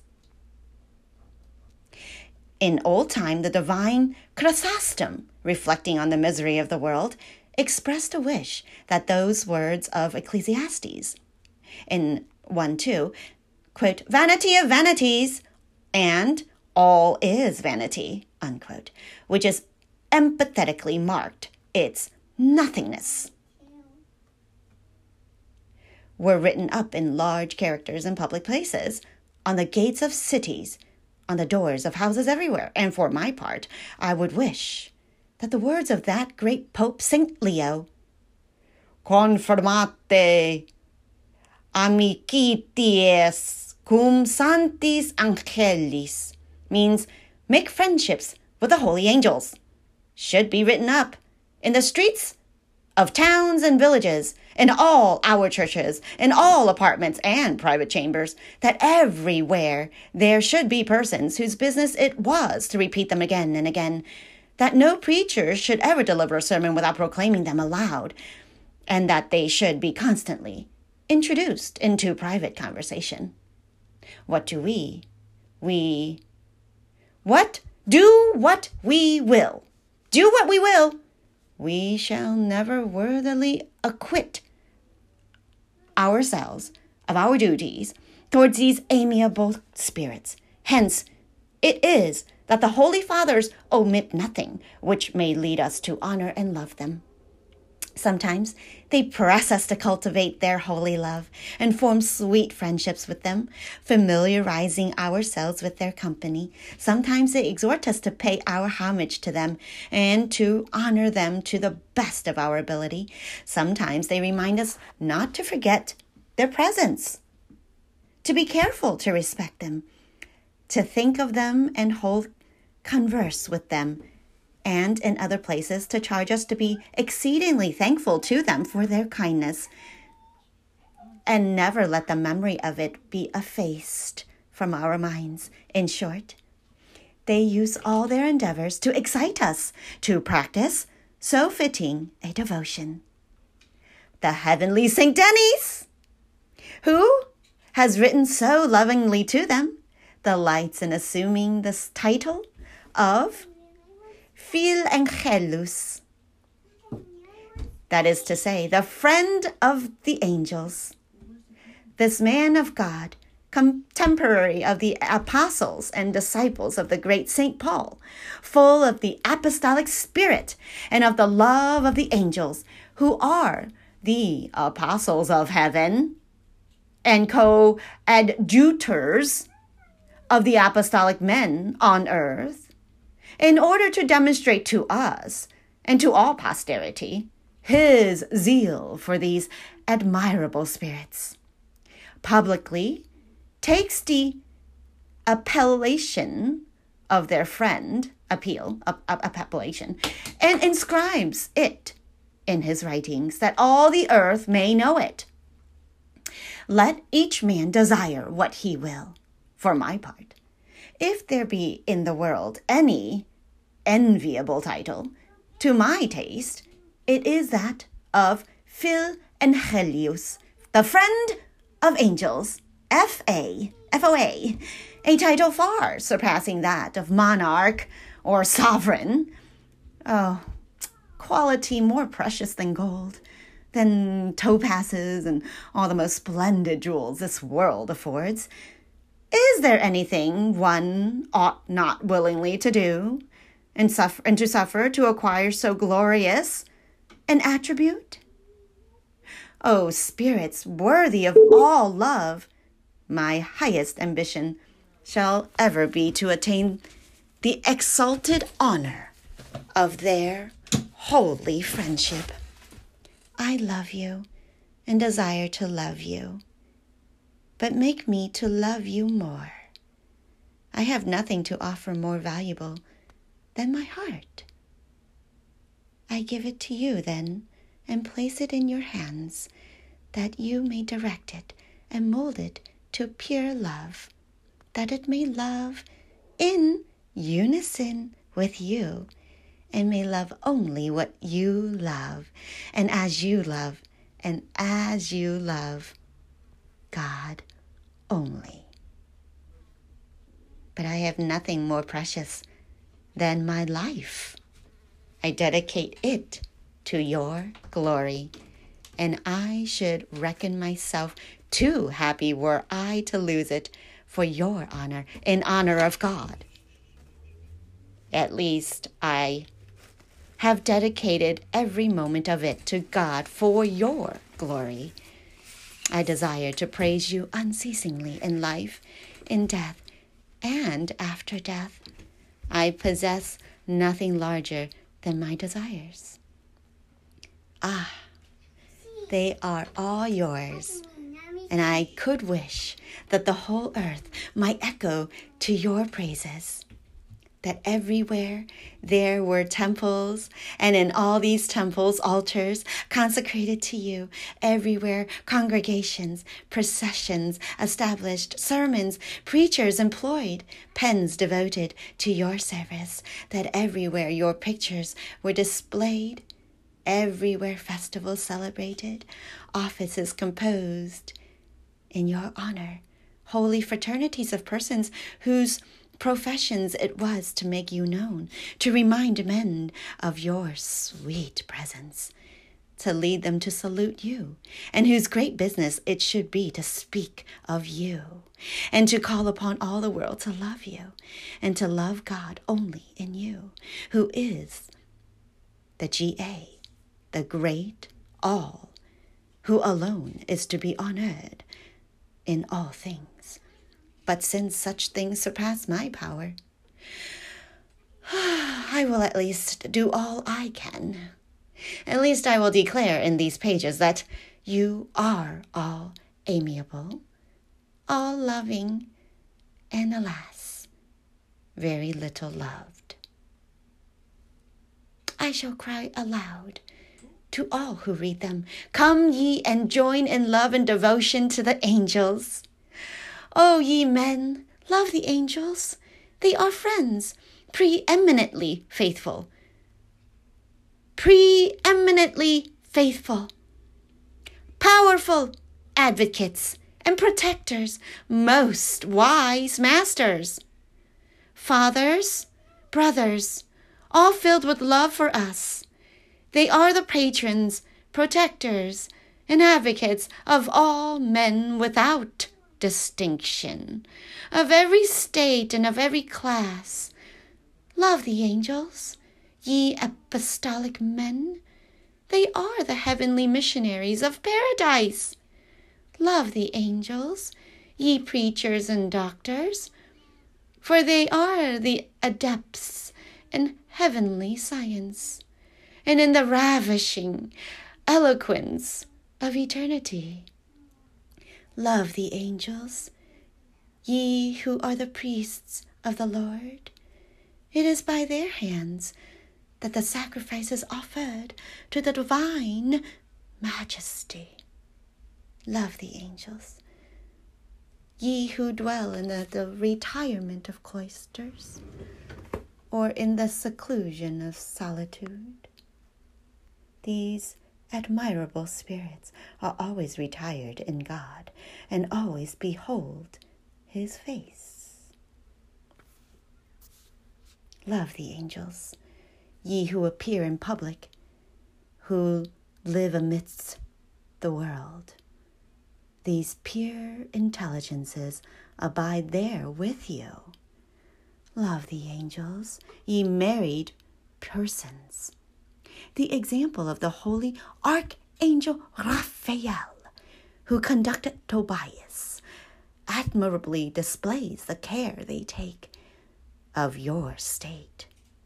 Love the angels, ye widows and orphans, for none may be compared to them in the terrible help they give to those in need. Love the angels, O virgins, yes, I repeat it. Love the angels with fervor, O ye virgins. They are the great friends of virginity. They, nay, nay, they are his, they are its admirers. Beholding this precious treasure in fragile vessels and creatures so weak living on earth as they themselves live in heaven. Love the angels, O ye just. They are the guides of holiness. Love the angels, O ye sinners. They are for you a sure refuge. Love the angels, ye who are afflicted, who are poor and in misery. They are the consolation and resource of all who sorrow.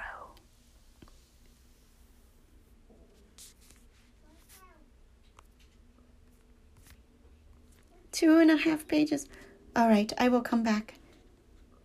We are in the bottom half of 14. Don't stop. Keep going. All right. Love the angels, ye rich and powerful, ye great ones of this world. These are the heavenly luminaries who will enlighten you to see that all which passes, stand up, is contemptible, and that you should sigh only after a blessed eternity. Yes, O men. Love, the seraphim, they are the princes of pure love. Love, the cherubim, they are the great doctors of the science of the saints. Love the thrones. They are the patrons of true repose of soul and tranquil peace of heart. Love the dominations. They will teach you to become masters of yourself and of all things rising. You above all created beings to be an intimate union with the Creator. Love the virtues.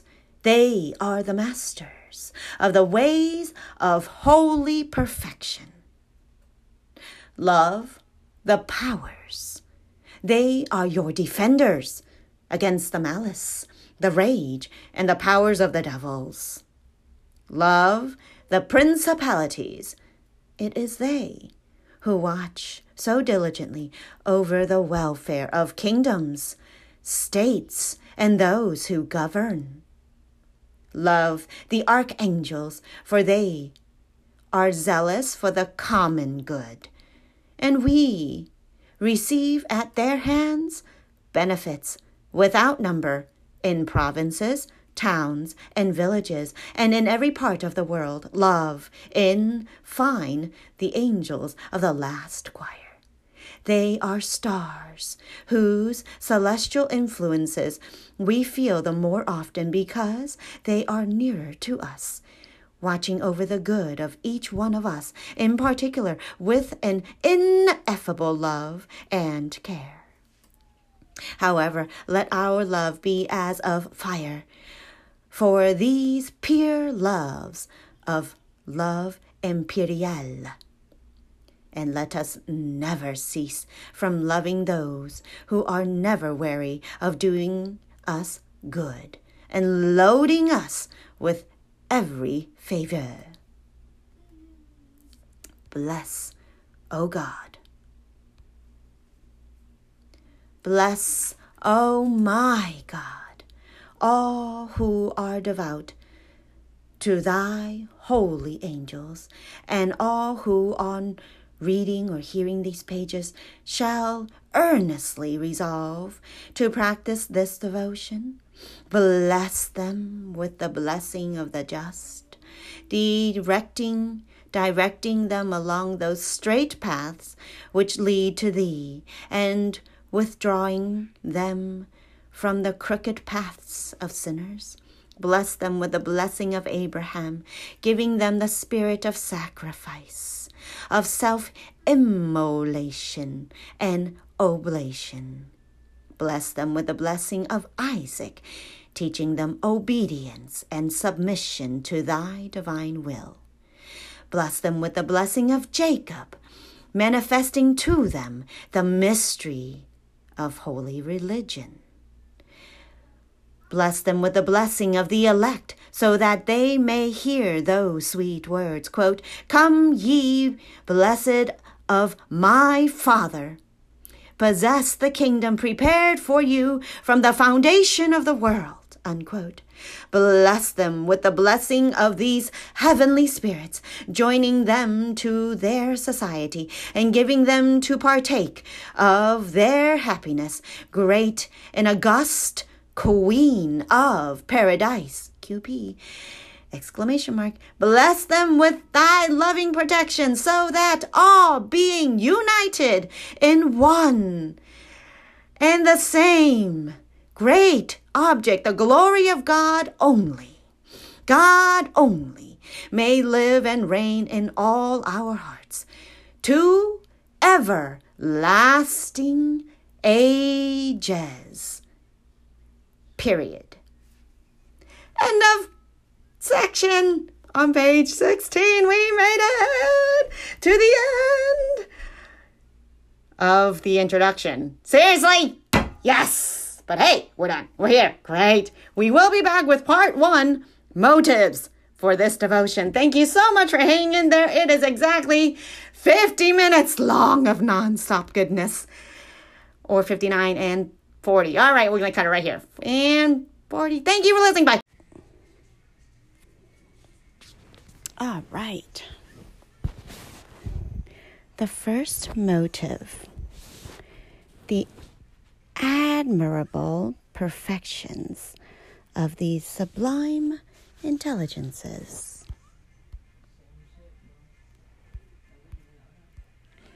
The excellences of the angels are like a fathomless and, as it were, shoreless. Oh, come on, reload. Oh, yeah, yeah. Sorry. It's reloading.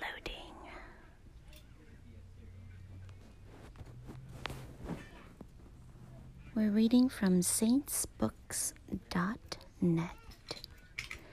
We have gone through the first three parts of introduction, and we are now starting at part one.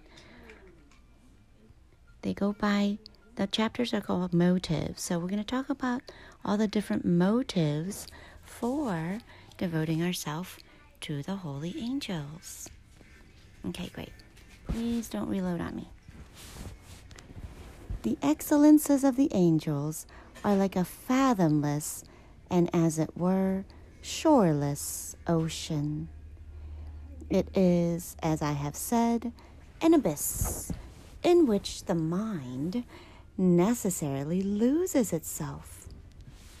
Souls duly enlightened know well that what they say is far below what they think of them, and what they think is far below the reality. For true indeed is for true indeed it is that their greatness is far beyond the thought of man to conceive, as it is beyond his word to express. The angelic nature is a whole world of perfections.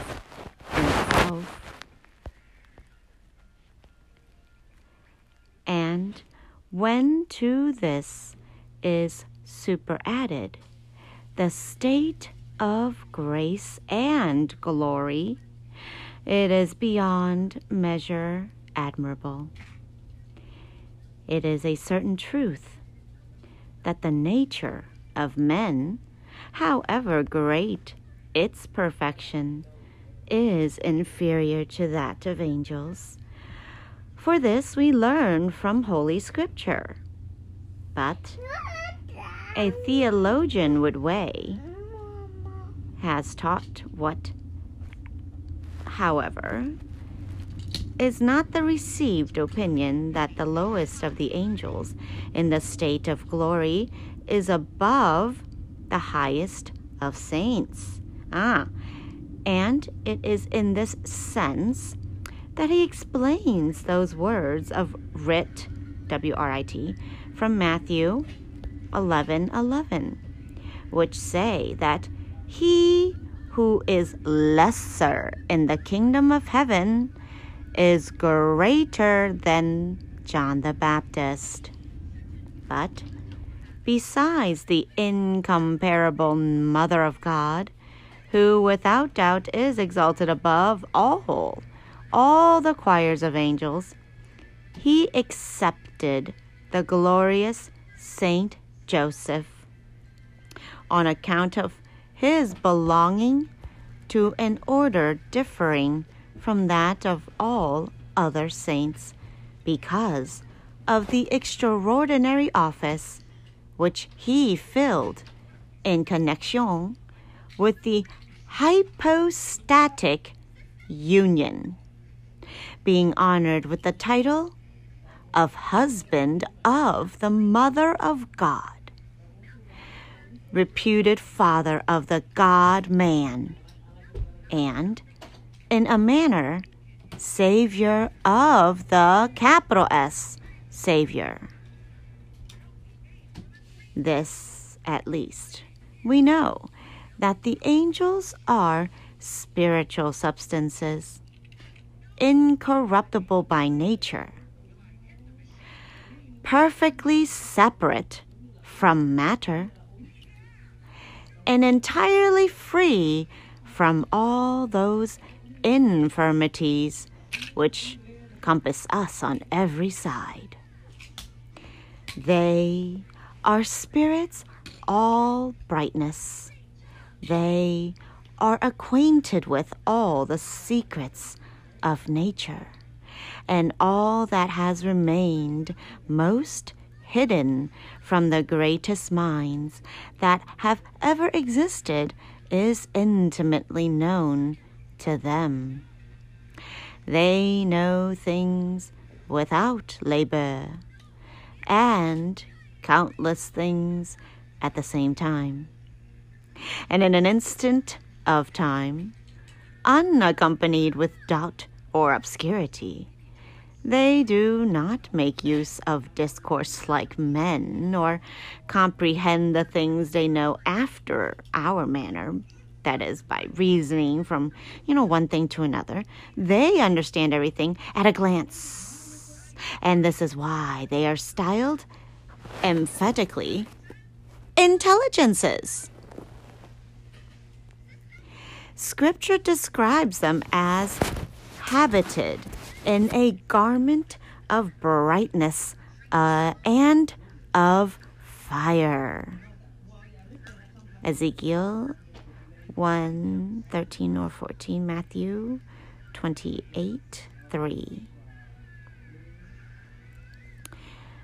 Scripture describes them as habited in a garment of brightness and of fire to indicate to us the spiritual light with which they are endowed. It clothes them. In the Apocalypse, aka Revelation, chapter 1, verse 13 to 16, quote, with a robe like to that of the high priests of old, to show us that the most sacred mysteries of religion are revealed to them.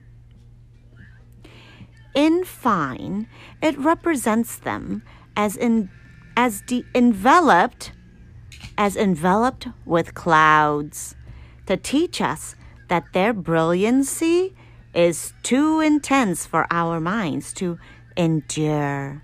We cannot hold it under but only under a veil. The eye of man has no strength to gaze upon it. The wisest men upon earth are but children in comparison with these pure intelligences. Their power also is inconceivable. One single angel. Oh, the thing about the clouds, that was uh, Ezekiel chapter 1, verse 4. Okay, wait. One single angel could defeat millions of men set in battle array. Yea, yes, all the men in the world united together. He could work marvelous changes in the elements, in cities and provinces and kingdoms. The angel can make the winds to blow, rain to fall, thunder to roar. They can rise tempests, cause earthquakes, stop the course of waters, bestow abundance, or produce a famine. Thank you. Thank I you. want Another one for food Angel. too. Can you? F- okay, come on. Let's eat. We'll be back. Take a short break for food break. Top of page 21. Earthquakes, famines. Okay, but top of page 21. Okay, we'll be back.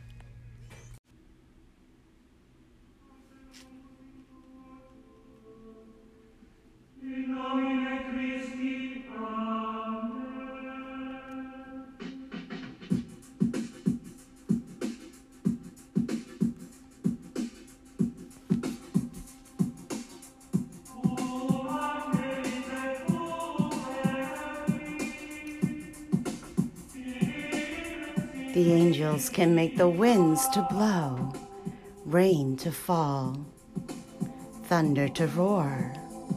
They can rise tempests, cause earthquakes, stop the course of rivers, bestow abundance, or produce a famine, cure all maladies, or inflict incurable dis- disorders fashion themselves bodies and perform a thousand other wonders, the causes of which men know not. And all this they can affect almost in a moment of time. They are respected with. They are represented with wings to denote their swiftness, which exceeds that of the heavens and of the winds. In an instant, they pass from one end of the world to the other, or to another, thus making themselves ubiquitous, as Tertullian says. But their loveliness is perfectly enchanting, that which is fairest upon earth being mere deformity compared with their celestial beauty.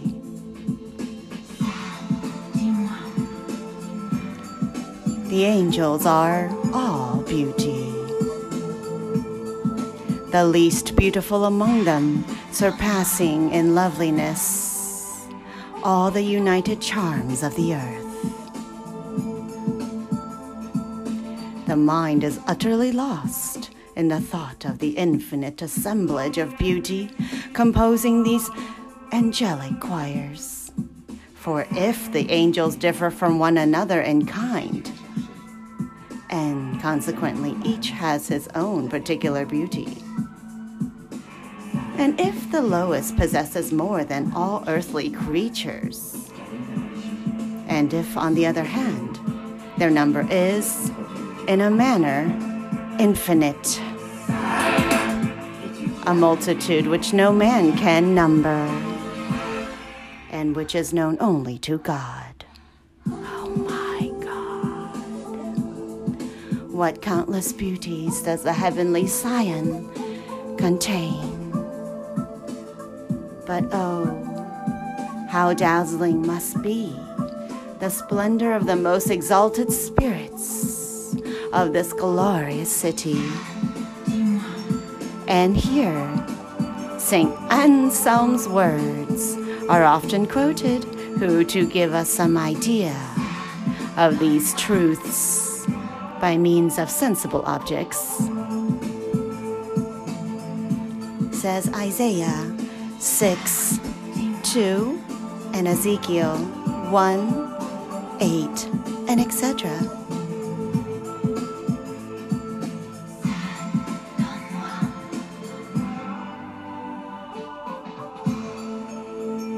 that were God to put an angel in the place of the sun and surround him with as many suns as there are stars, and were he to permit this blessed spirit to transfuse into the form he has assumed some rays of his own brightness, he would eclipse all the splendor of these suns and render them invisible to our eyes.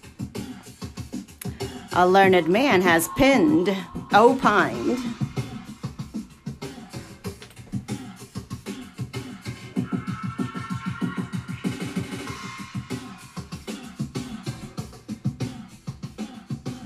that the sun itself, which enlightens this world, has no other light but that which it receives from the angel who moves and guides it.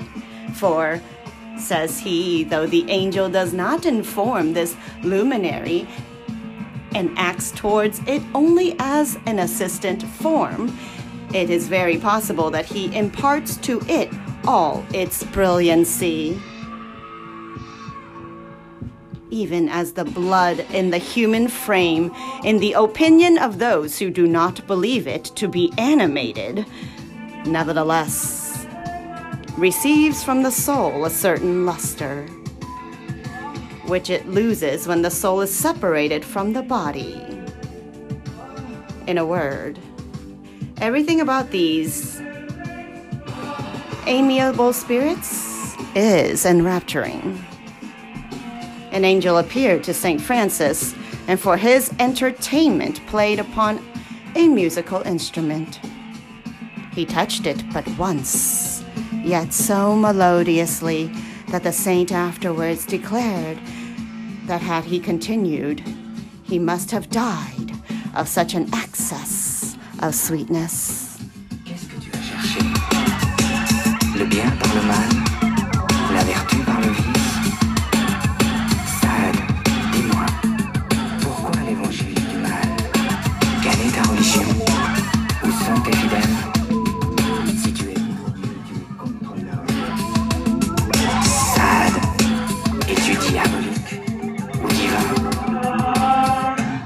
Miraculous bird whose song once so enchanted a religious who served God in the retirement of a desert that he paused several centuries in that solitude without weariness. And with so much pleasure that he imagined he had spent only a quarter of an hour. God preserving him miraculously all this time was no doubt an angel who took the form of a bird. Father Cornelius a Lapide asserts that being desirous to examine into the truth of this miracle, he made a journey on purpose to the spot where it was said to have occurred and to the monastery to which the aforenamed religious belonged, and that, after having made a most careful examination into the matter, he had found very satisfactory evidence of its truth.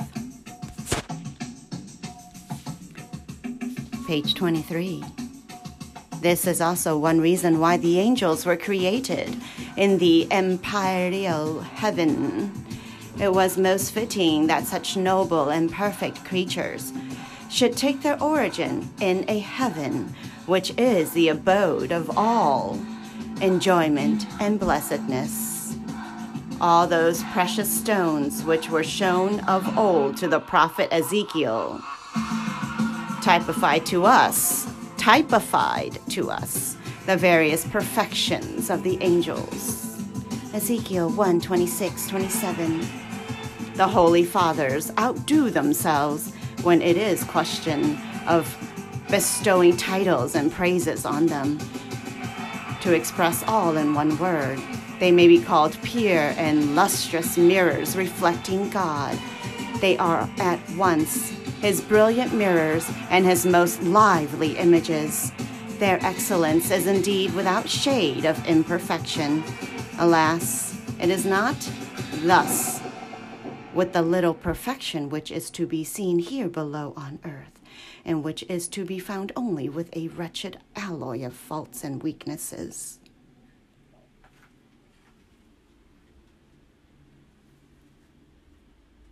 The nobility of the angels is unsullied by meanness.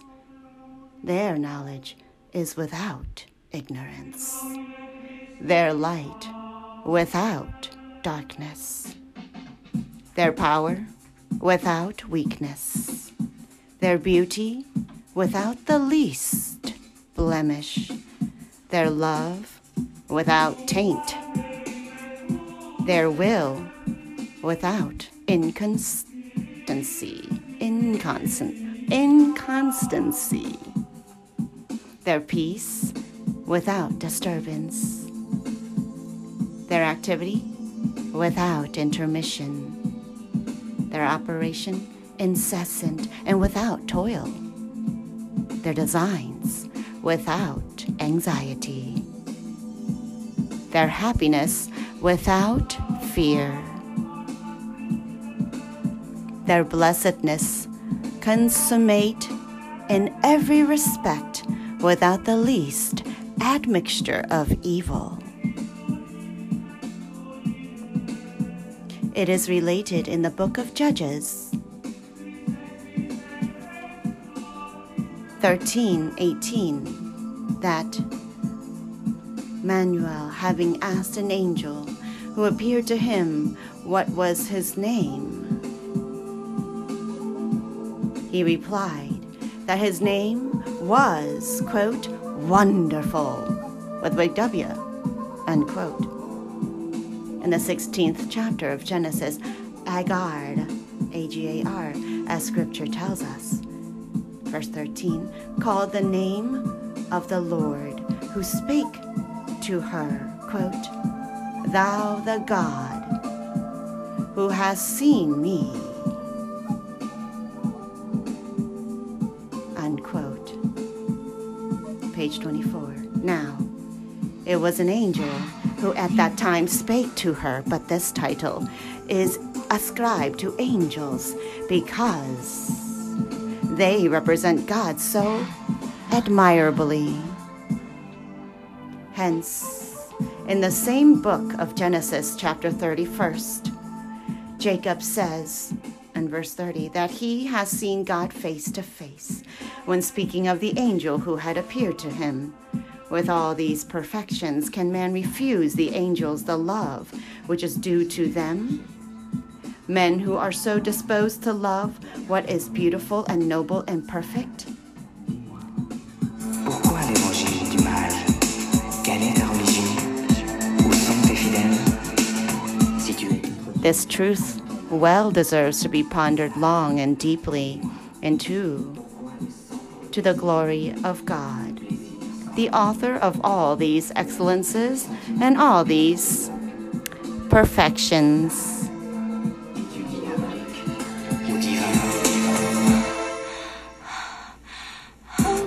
End of first motive.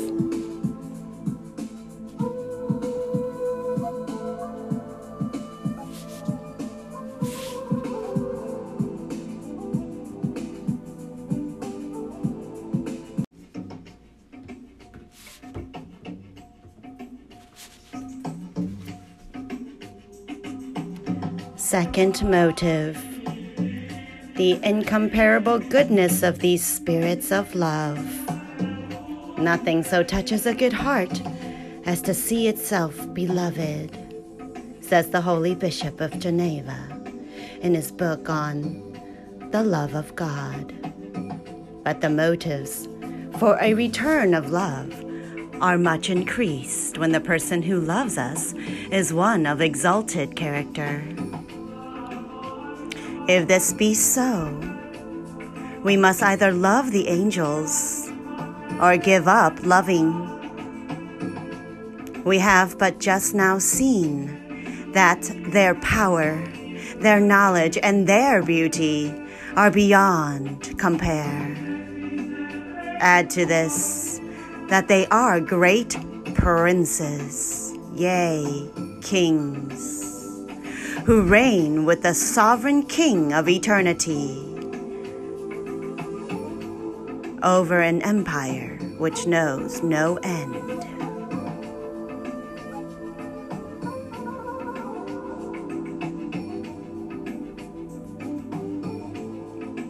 Consider, moreover, that these amiable princes of the blessed paradise not only love us, but love us with every different kind of love, and this to such a degree that it would appear as if they had resolved that none should surpass them in love. It may be said, it may be truly said, that they are the passionate lovers of men. Page 25. They love us then, these lords of the Empyrean, with a father's love, being always anxious for our advancement and the promotion of our welfare, always filled with the desire of procuring us some benefit, never ceasing to do us good, looking upon our interests as their own, laboring with inexpressible care to obtain for us a large share in the high honors of a glorious eternity, and neglecting nothing to secure to us the inheritance of glory which has been purchased for us by the mercies of the adorable Jesus with a big A. Lover asked his beloved, Do you love yourself more than you love died to myself. And I live for you. I've disappeared from myself and my attributes. I am present only for you. I have forgotten all my learning. But from knowing you, I have become a scholar.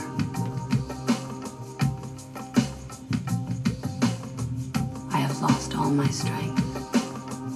But from your power, I am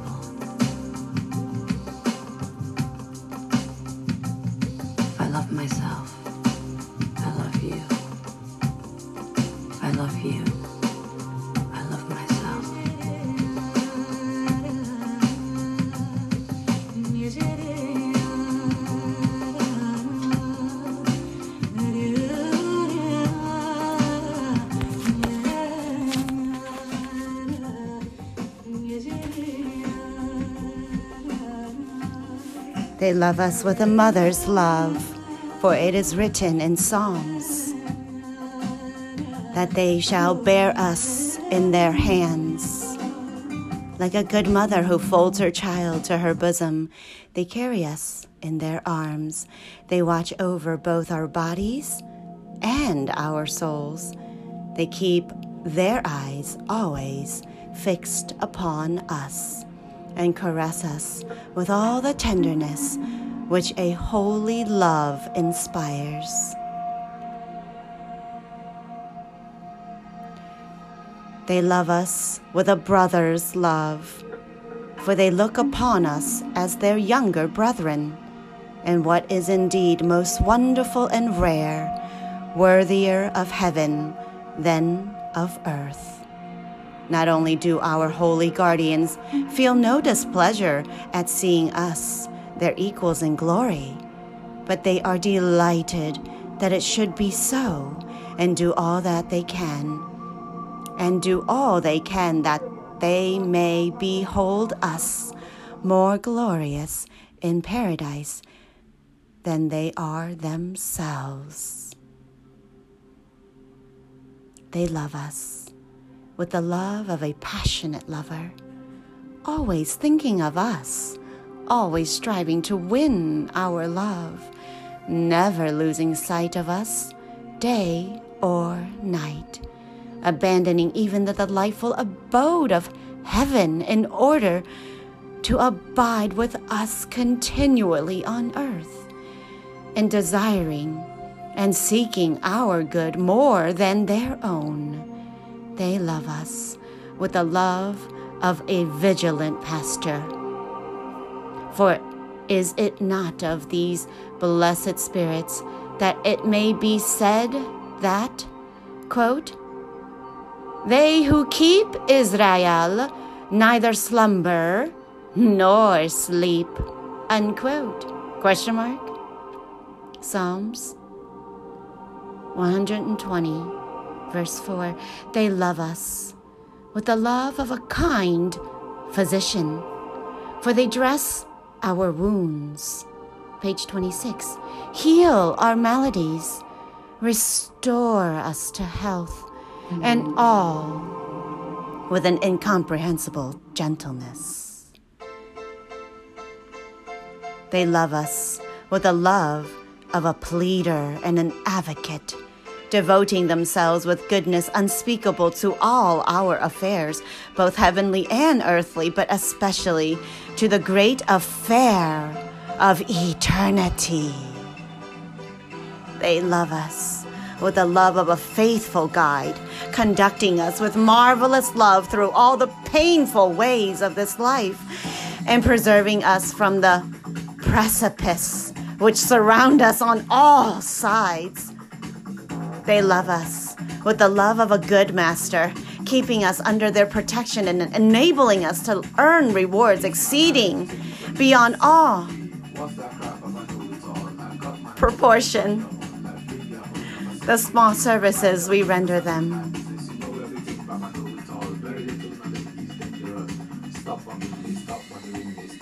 They love us with the love of a wise and patient doctor, teaching us the science of the saints and the high doctrine of Jesus Christ. They love us with the love of a good king, defending us from our enemies, causing us to live in peace and keeping us in all security. In a word, they love us as much as it is possible for them to love us. I'm sorry. I don't know why the music is so crazy. What happened to my Enigma? How did Mr. What? Oh, Enigma's over. Okay, we'll be right back. No, don't go. Okay. Uh, okay, let's do uh, uh, sadness. The radio edit. Return to. Oh, oh, oh. Okay, remix, remix. Okay, great. Let's try this out. If it's no good, we'll just. Okay, great. Northern Lights Club mix. Well, that can't be bad, right? Turn around. Okay, great.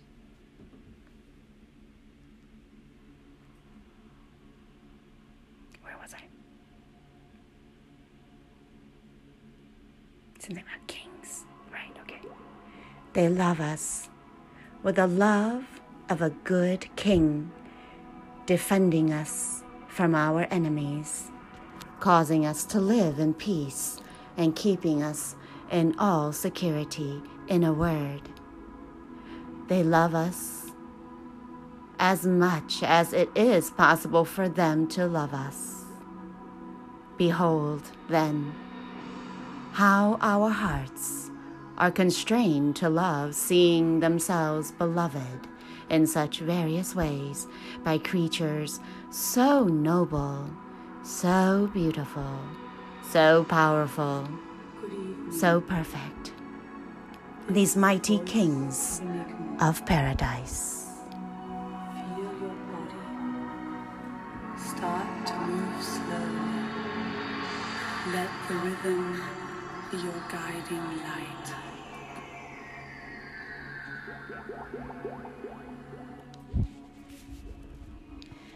But when did they begin to love us? Hmm. From the very moment that we came into being. How long has their friendship lasted? Without intermission during every single instant of our life. But will it be enduring? It will. It will endure to our last breath. And if we will, even after death, forever. Forever, as long as God is God. Throughout a long and never ending eternity, do they love us in all things? In all things whatsoever which concern our true happiness? And is there no exception? None whatever. And what do they do to advance our good? They do all they can. No employment seems too vile or abject for them when it is a question of serving us. Page 27. In what places do they labor for our good, you may ask? In every place, country and land, wherever we go. In heaven itself and under the earth, in the midst of the fires and flames of purgatory. Does not our ingratitude repel them? No. They remain unchangeably attached to our service, without disgust, without weariness, whatever cause we may give them to the contrary.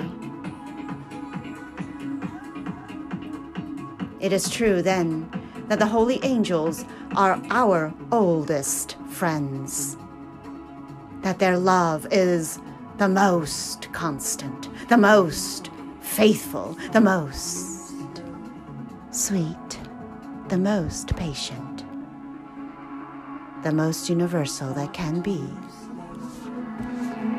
Very slowly.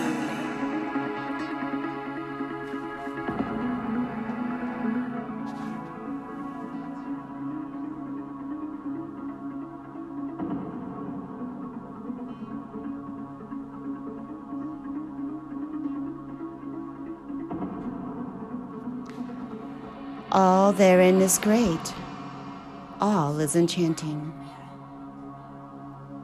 all is admirable.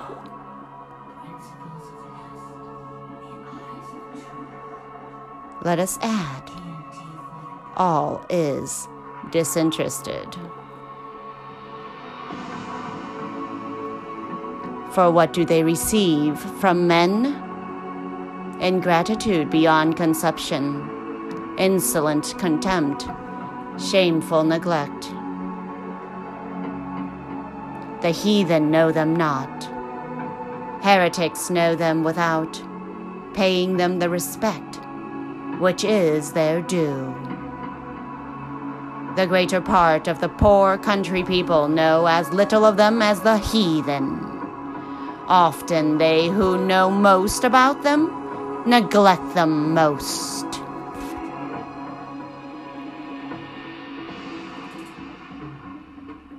They who passed for loving them think of them at times and on occasions honor them. And here we see the whole extent of the love of men for these spirits who are ever near them and ever thinking of them. These truths, seriously meditated upon from time to time, will fill the soul with profound amazement as it compares the exceeding love displayed by the angels towards men with the exceeding ingratitude and coldness ev- evinced by men towards the angels. Once again, then, let us ask Whence is it, O heavenly spirits, that ye love these men, and wherefore do ye desire their love? Here, every mind must stand confounded. Let him who can fathom this mystery. For my part, I confess that the love of the angels is past all understanding.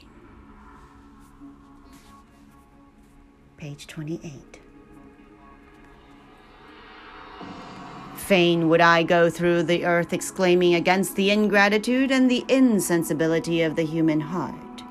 Truly, it must be confessed that herein the ingratitude of man is displayed in all its blackness, and the hardness of his heart in its most revolting form. O men, rouse yourselves from this unhappy state and surrender yourselves at length to all these attractions of love. Love the angels. Love the God of the angels.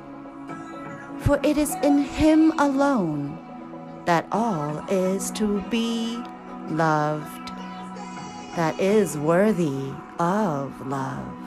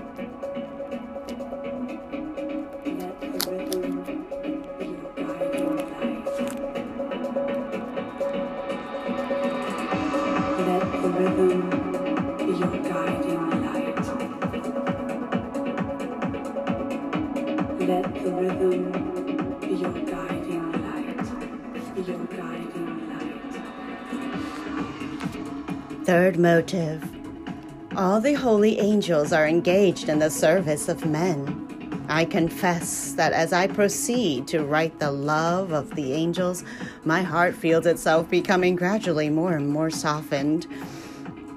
And if they are fires and flames of fire, as scripture teaches us, Hebrews 1 7, I marvel not that my heart should be all dissolved. To express myself in the psalmist's words in 2115, like wax, like wax that melts at the fire. O amiable spirits, suffer my poor soul to pour itself forth in love. Either let me die or let me love you to my heart's content. Let me love with you.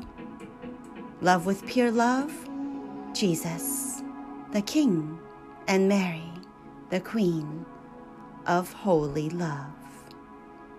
Either I must cease to love or I must live only by this pure love. But how fitted are the motives, which here we can but merely glance at, to dispose of to this love? We have said that the angels love men with every variety of love, and that they love them with an inviolably fidelity and a matchless patience. But how many of these amiable princes are engaged in their service? Hmm. Page 29. Some few, perhaps, from among their heavenly bands. Hmm. Let us listen to the divine Paul in answer to our question, who says in Hebrew 1:14 that all are ministering spirits sent for our salvation. St. Augustine teaches that all the angels watch over us because we constitute with them one only city of God, of which one portion compose of men, yet wayfarers on earth, is assisted by the other portion, the angels, who live in the blessed fruition of their true end. When we say that the angels watch over the salvation of men, says the eloquent St. John Chrysostom, we must not be composed, suspo- we must not be supposed to speak only of the angels of the lowest choirs, but even of the most exalted and the highest. It may indeed be asked whether the angels of the first choir descend here below to assist men. Some doctors are of the opinion that they do not, but it is difficult for them to explain away the testimony of Scripture to the contrary. Huh? Saint Raphael, who acted as guide to the young Tobias, testified in Tobias 12:15 that he was, quote, one of the seven princes who stand before the Lord, unquote. Cherubim appeared to the prophet Ezekiel in chapter 10. A seraph purified the lips of Isaiah. 6, verse 2 to 7. We read also in Genesis 3 24 that God has committed to a cherub the guardianship of the earthly paradise. Thus, it is evident that the angels, even of the first choirs, are sent here below for the guidance of men. The lies of the saints teach us this same truth. It was a seraph who imprinted the wounds of our merciful Savior on the body of St. Francis. It was a seraph also who wounded with a dart of love the heart of the seraphic Teresa. But this is not the essential point. It suffices that it is an undoubted truth that all, without exception, take care of us in one way or another. All the nine choirs of angels are engaged in the service of men. Page 30. Now, the number of the angels is so exceedingly great that the holy man Job, J O B, you need a job, come over here, 25 verse 3, declares them to be an innumerable.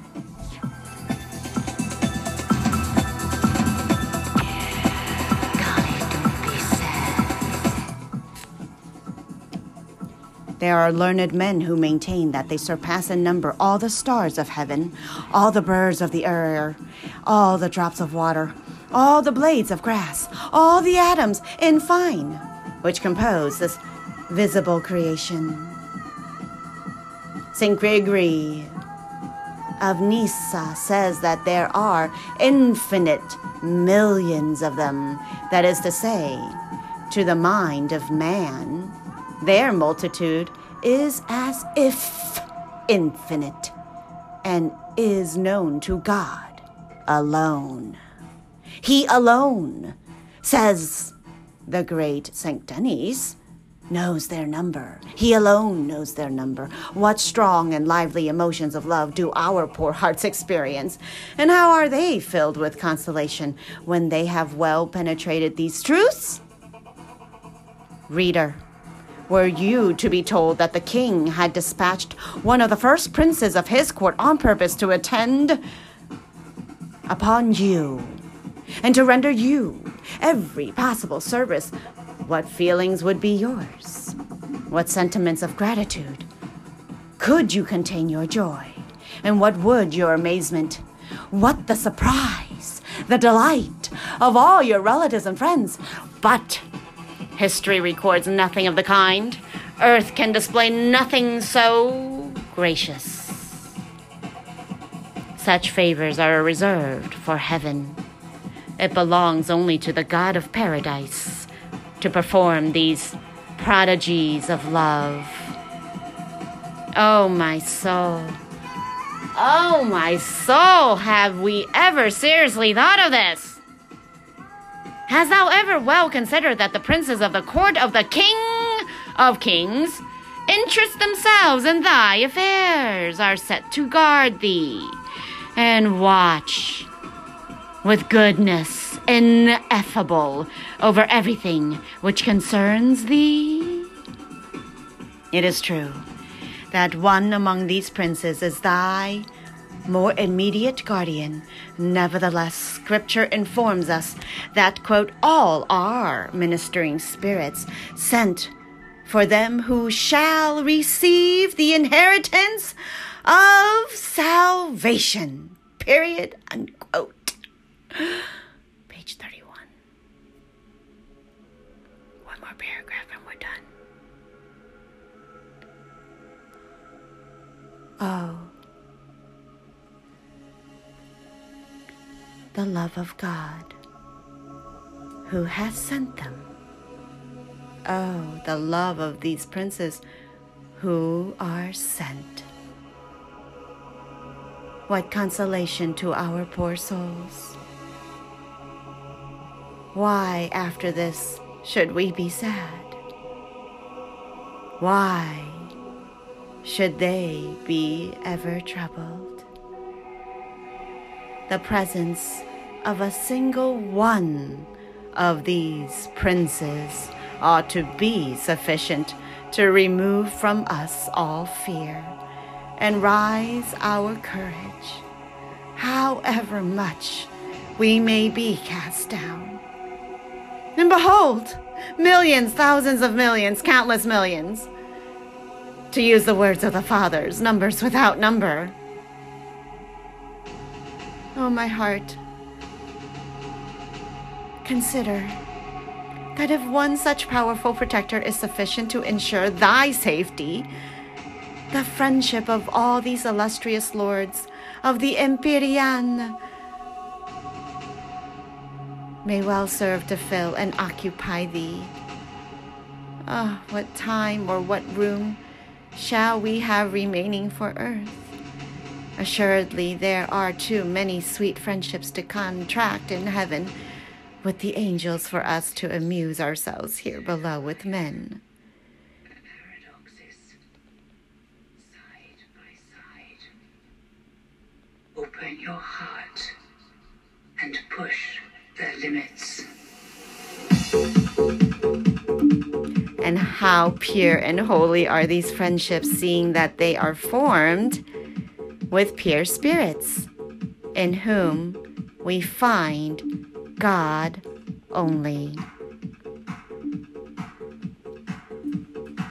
Thank you so much for parting with us and continuing to listen. We will be back with a fourth motive. Yours truly, Celeste.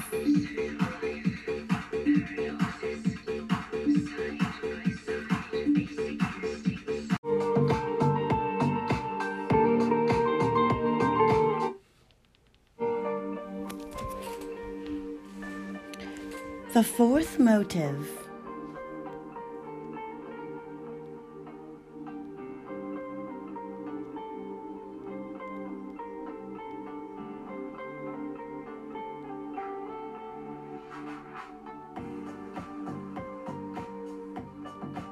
All men are assisted by the holy angels. We need seek no other reason for the love of God but that love itself, as our Lord revealed to the Venerable Mother Magdalene of St. Joseph, a Carmelite nun of eminent sanctity. Sorry, I reloaded.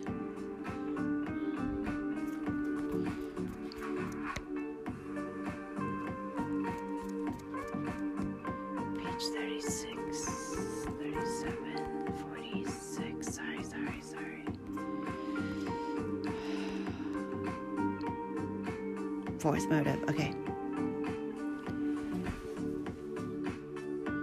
For why does God thus love men? Let it be published among the nations, says the devout Saint Bernard, and let them confess that the Lord has resolved to deal magnificently with them.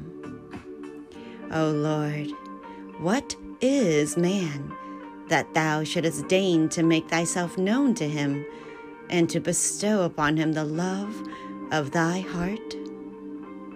Thou lovest him, thou takest care of him, thou givest to him thine only Son. Thou sendest to him thy Holy Spirit, and that there may remain nothing in heaven which is not occupied with his welfare.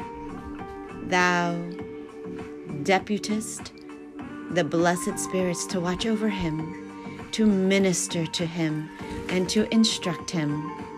Behold, then, the angel who is a great king full of perfections, beauty, and glory, devoted to the service of man, who is one mass of imperfections, foulness, and wretchedness, of man who is nothing but a vile insect, a worm of the earth, a heap of corruption, the food of worms, a little clay and mud, a leaf which the wind carries away. And what is still more surprising, the angel is engaged in the service of man, a sinner.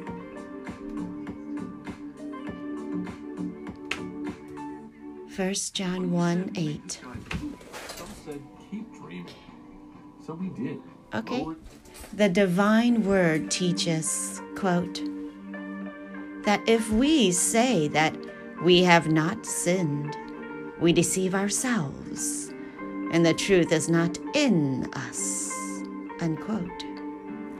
The holiest fall into deplorable venial sins, though it be not with full advertence, and venial sins is an offense against God. This is why souls who have truly given themselves to God fall into them only by surprise. They would rather suffer all imaginable torments in this life, and even in the next, than commit one such sin with their eyes open, that is, with full knowledge and deliberate purpose. Hell, said the devout St. Anselm, hell would be to me more endurable than the very smallest sin. They who love God will well understand this truth.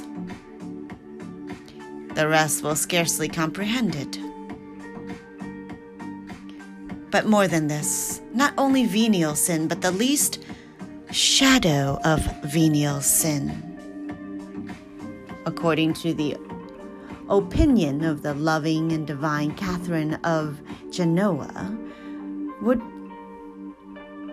the least shadow of venial sin would be capable of crushing to atoms that man who should thoroughly understand its true nature, had he even a body as hard as diamond. And this, at the slightest glimpse which might be given him of it, page 33, so true it is that the smallest offense against God has in it something fearful. No language can express how horrible a thing is sin. Oh man. Oh, if man did but know what they do when they relapse into it. Now, the angels, these spirits who are all light, discern the abominableness of it far more clearly than do the most enlightened souls. And yet, they cease not to assist with incredible kindness those who are infected with this dreadful disease. Soul, whoever you may be, who hears these truths, pause a while, I entreat you, to reflect on them. It is a wonderful thing, this goodness of the angels who refuse not to bestow their care upon those who allow themselves to commit offenses, however slight, against their Creator. Considering the knowledge they possess of the most adorable greatness of the Divine Majesty, which is insulted thereby. How amazing then to see that they abandon not those wretches who live in mortal sin. Deicides who trample underfoot the blood of a God and are guilty of his death. Those traitors against the majesty of God, those children, those members who, those slaves of the devil who those captives of hell. But this is not all. Heretics and unbelievers have angels to guard them. That great Saint Teresa said that the soul of a Catholic in mortal sin is like a fair mirror whose purity is wholly sullied and eternal ent- entirely spoiled, so that it is now a hideous object. But that this mirror in heretics is not only spoilt, but broken. The supernatural lights with which this seraphic soul was favored taught her deep truths under the form of similitudes of which she made use for the instructions of others. The plague of heresy is a raging evil which we shall never fully comprehend till we arrive at that eternal country. Page 34 country where truth shall be beheld in all its solidarity and splendor. But after all, the love of the angels bear even with this. They watch over these miserable beings, over all unbelievers, pagans, and idolaters Turks, who are their avowed enemies, since they are the enemies of the very name of Christian, A L'Oreal Group receive their ad. projects that help restore damaged receive receive their aid sorry. Turks who are their avowed enemies since they are the enemies of the very name of christian receive their aid even antichrist shall have a guardian angel according to the doctrine of st thomas who shall restrain him from much evil which he would otherwise do both to others and to himself. They perform the same office for all those who are hardened in sin, and their protection is not without many good results, even in the case of heretics and unbelievers. All these they serve as if they were their masters, although they are the slaves of hell. Men who they perceive clearly will be damned and who are walking in the high road of perdition. Hello, Dreams. Let us here stop and admire the goodness of angels, of the angels. Where is to be found the gardener who would water a tree if he knew that it would never bear fruit? And who would do it with as much care as if he had great expectations from it? But how overwhelming is the thought when we consider that they continue to prompt us to good with the same fidelity after having been repulsed thousands of times. And after having seen the fruitlessness of their labor on a hundred thousand occasions all these affronts, all these insults, all these rebellion, all this rebellion, all this perfidy, all this malice and atrocity of men who are, so to say, engaged in a perpetual struggle with these glorious spirits, laboring to outdo their love with ingratitude do not prevent them from being devoted to the service of all men. Let us weigh well these two great truths. All the nine choirs of angels, without a single exception, are in the service of men and all men, however vile and wretched they may be, without a single exception, are assisted by the angels. Page 35. They go and seek them amidst the boundless forests of Canada, in the most distant wilds, and in the darkest dungeons, at the very ends of the earth, and in the center of barbarism itself.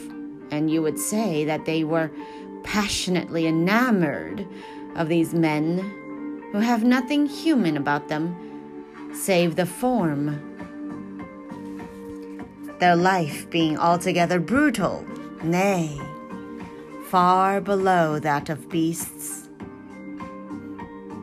These beings of heavenly beauty bestow their love on deformity itself and receive in return nothing but insolent contempt. It is thus that these spirits love, who love only out of pure love, that is to say, they look only to God alone. End of fourth motive.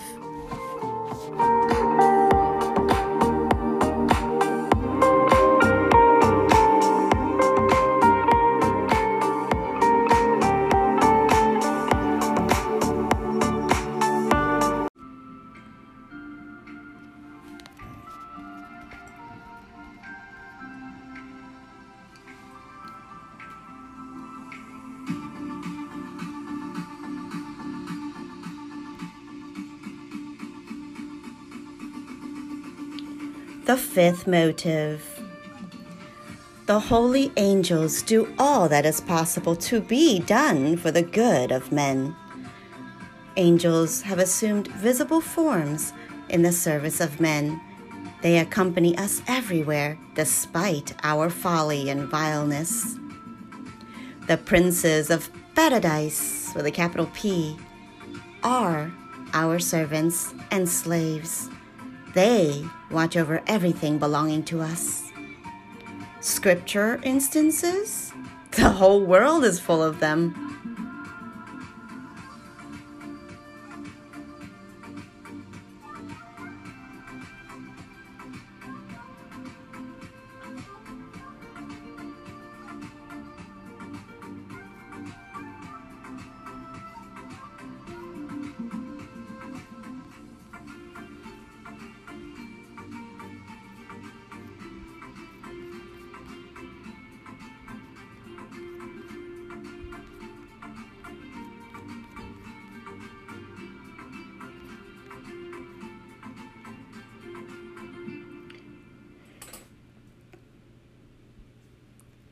The holy angels do all that is possible to be done for the good of men. The angel who performed the office of a servant to that young man, who is mentioned in the history of the Order of St. Dominic, offers us a striking example of this truth. A pious lady was apprised late one evening that a poor woman who lived in one of the suburbs of the town where she was then residing was in extreme want. All her servants being out, she sent her son, who was very young. But as the child was frightened at having to go in the dark to a quarter which was at some distance from his home, a page, who was passing before the door with a torch, conducted him to the woman's abode. And again, when he had returned, a man presented himself and escorted him back to his parents, to his mother's house, who doubted not but that it must have been his good angel who had rendered him this charitable service. Page 36. Truly, it is much for angels to watch over men so lovingly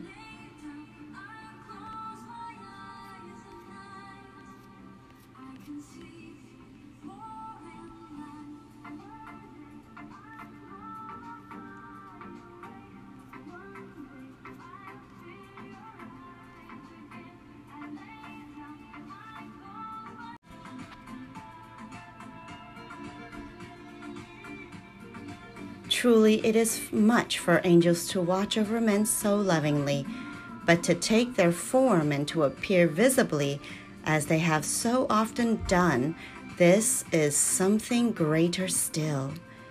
And that learned commentator on Holy Scripture, Cornelius a Lapide, is of opinion that after the resurrection, they will at times assume forms of incredible beauty to gratify our external senses.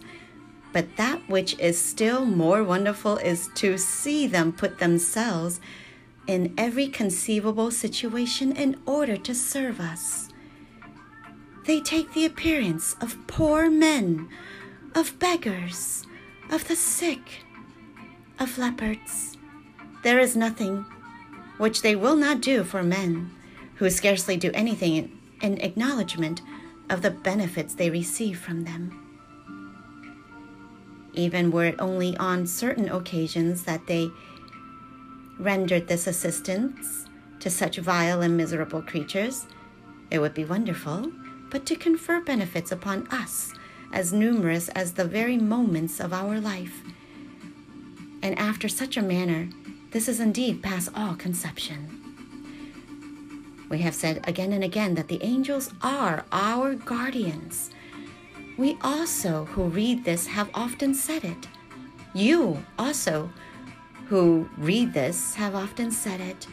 But have you ever seriously reflected on a favor so astonishing and so precious?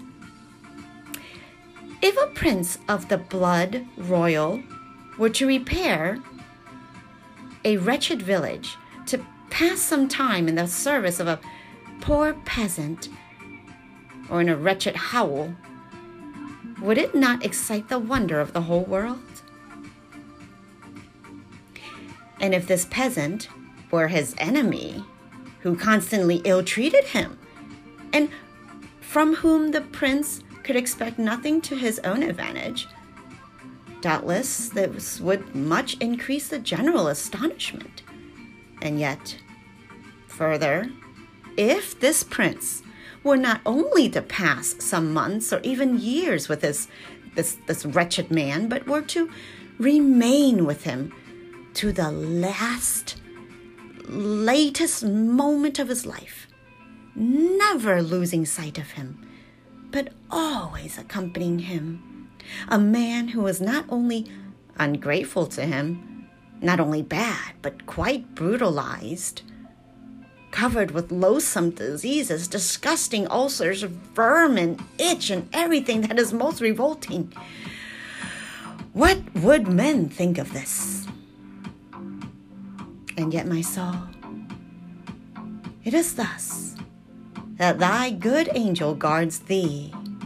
It is thus, and thou to whom I speak through these pages, that thy holy angel guards thee and holds thee his constant and affords thee his constant protection. Yes, this amiable prince of paradise never leaves us in this valley of misery and tears. The angels, says St. Augustine, go in and out of with us. They go in and out with us, having their eyes always fixed upon us and upon all that we are doing. If we stop anywhere, they stop also. If we for go forth to walk, they bear us company. If we journey into another country, they follow us. Go where you will, by land or by sea, they are ever with us. Let the solitary shut himself up in his hermitage. His good angel abides there with him. Let the traveler pass continually from one country to another. His good angel follows him everywhere. Oh, exceeding goodness. While we sleep, they keep watch by us. They are always beside us. Us who are sinners and constantly their enemies, who are hideous. Hideousness itself by reason of sin, and who could not even endure ourselves if we knew our own deformity and were sensible of our loathsomeness, us, who are ingratitude itself, the greater part of whose lives is made up of criminal actions, either mortal or venial, or of mean or unworthy occupations, which assuredly are most pitiable in the eyes of those enlightened spirits who plainly perceive their folly and vanity, us, who mix a multitude of faults with the good actions we perform. And notwithstanding all this, they never tire of being with us all day long and all night long, and during every moment of our life. And if we are so happy to be saved, after our death, they will visit us in the prison of purgatory. They will not let and will not think they degrade themselves by coming to console us amidst the furnace and flames of that place of suffering. Oh, and will not think that, that they degrade themselves by coming to console us amidst the furnaces and flames of that place of suffering. Truly, is not this to act as our servants and slaves and not merely as our guardians?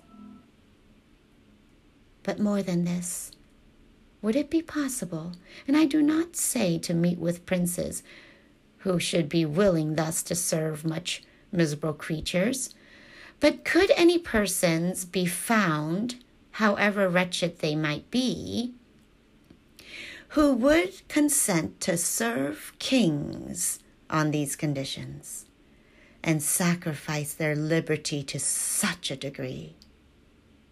Begin then today, truly to learn and fix it well in your memory that the angels are our servants and our slaves. Oh, the goodness of God! Princes of paradise, kings of glory, to be our attendants and our slaves?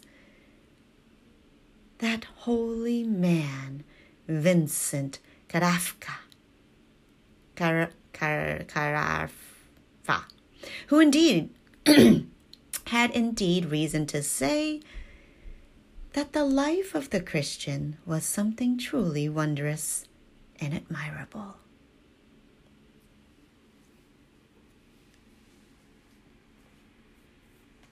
Middle of page 39.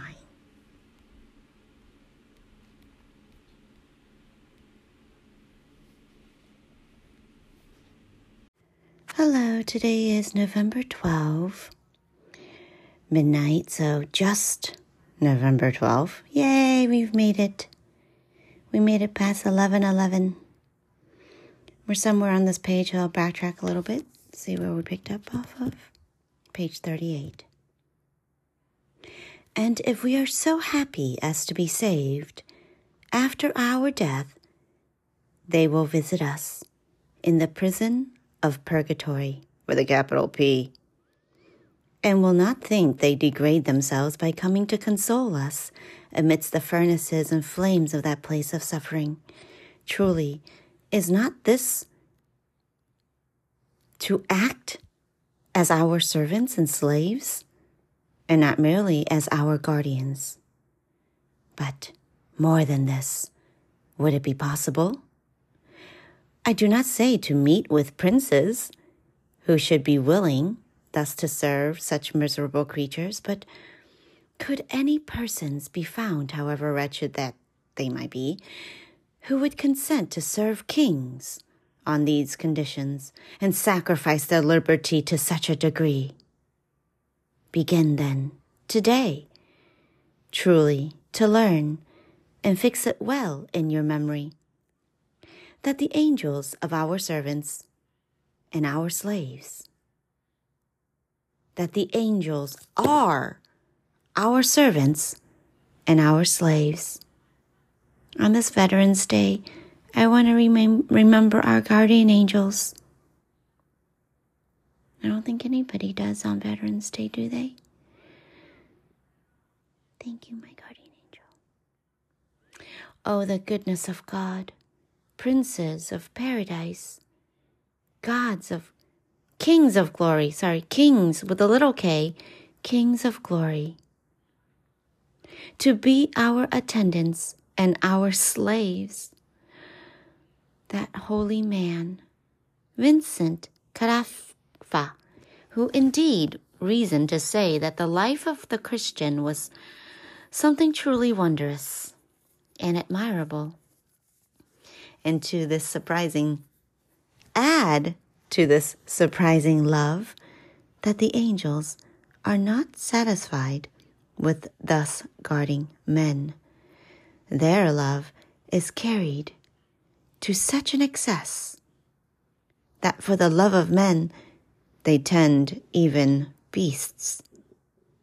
Not only in that sometimes disguised as shepherds, they have watched over the flocks of certain chosen souls. As we read of St. Felix, ooh, I gotta read of St. Felix. St. Felix of Cantalicio. Cantalicio. C A N T A L I C I O. He lived around 1587 AD. Or AD. 1587. St. Felix, with a F E L I X, who was afterwards a Capuchin, but that, according to St. Augustine, the visible world is governed by invisible creatures, pure spirits, and that there are even angels who preside over every visible thing and all the different species of creatures in the world, whether animate or inanimate. The heavens and the stars have their directing angels. The waters have their own special angel, as is stated in the Apocalypse, aka Revelations, XVI 5, aka chapter 16, verse 5. The air has its angels, which govern the winds, as we may read in the same book, chapter 7, verse 1, which moreover informs us, chapter 14, verse 18, that the element of fire also has its angels. We'll talk about that later in notes C and B. The kingdoms have their angels. As Daniel says in chapter 10, verse 13 and 20. Provinces also have their guardian angels, as we learned from Genesis chapter 32, verse 1. For the angels who appeared to Jacob were the guardians of the provinces, though through, sorry, with the, were the guardians of the provinces through which he was passing. Jacob says St. Augustine saw two troops of angels. Oh, oh, I'm sorry. Okay, St. Augustine says that Jacob saw two troops of angels. One was commanded by the angel of Mesopotamia, who had conducted that holy patriarch with his band to the confines of Canaan. Canaan. There, that holy man was, retrie- was received by the angel of Canaan, accompanied by a magnitude of inferior angels, accompanied by a multitude of inferior angels to serve him as an escort and defend him from his enemies. See note C. Every country, in the opinion of Saint Clement, has an angel to guard it. Saint Clement, ooh. And so have towns and villages, and even private families, in the judgment of the learned Tostado. Tostado? Tostillo? No, Tostado. T O S T A D O. How much more churches and altars, as it has pleased our Lord to reveal to several of his saints. How much more churches and altars hmm, have their own guardian angels? Yeah. As it has pleased our Lord to reveal to several of his saints. Thus, the whole world is full of angels, and this seems conformable to the sweetness with which divine providence orders things. For if it be true, as some aver, that there are in the air so great a number of devils that, if these spirits had bodies, they would cause the darkness of night at midday, hiding from us the sight of the sun. How should men, who are sheer weakness, be able to resist such might? If they are not secured, secured, secure, secure, how do you pronounce this word? S U C C O U R E D, secured by the protection of the good angels. Now, all these good angels are not stationed throughout this universe, nor for for no active now all these good angels are not stationed throughout this universe for no active purpose. As each star has its own particular influence, so likewise all these blessed spirits produce effects, effects beneficial to men, after a manner proper to each. Page 40. And if we did but know all the favors which we continually receive from them, we must have hearts harder than stone, not to be sensibly affected by it. But alas, man is wholly given up to the flesh, and thinks of scarcely anything else but the objects with which his senses are conservant, conversant, with which his senses are conversant. It is vain to talk to him of spiritual things. Either he comprehends them not, or he easily forgets them. Notwithstanding all that the prophet Eliseus might say to his servant of the protection of these glorious spirits, the poor man did not feel any the more convinced of it until God opened his eyes miraculously and showed them to him under sensible forms. Oh, if the all good God were to grant to us the same favor, what wonders should we discover? However, let us well and deeply consider that the comfort and benefit we derive from earth, air, water, fire, from the heavens, from the animals, and fine, from all creatures, come to us by the agency of the holy angels, who are the faithful ministers of that only God whom we adore, who is admirable in all his gifts, and who merits for them our unceasing praises forever and ever. Amen. End of the fifth motive.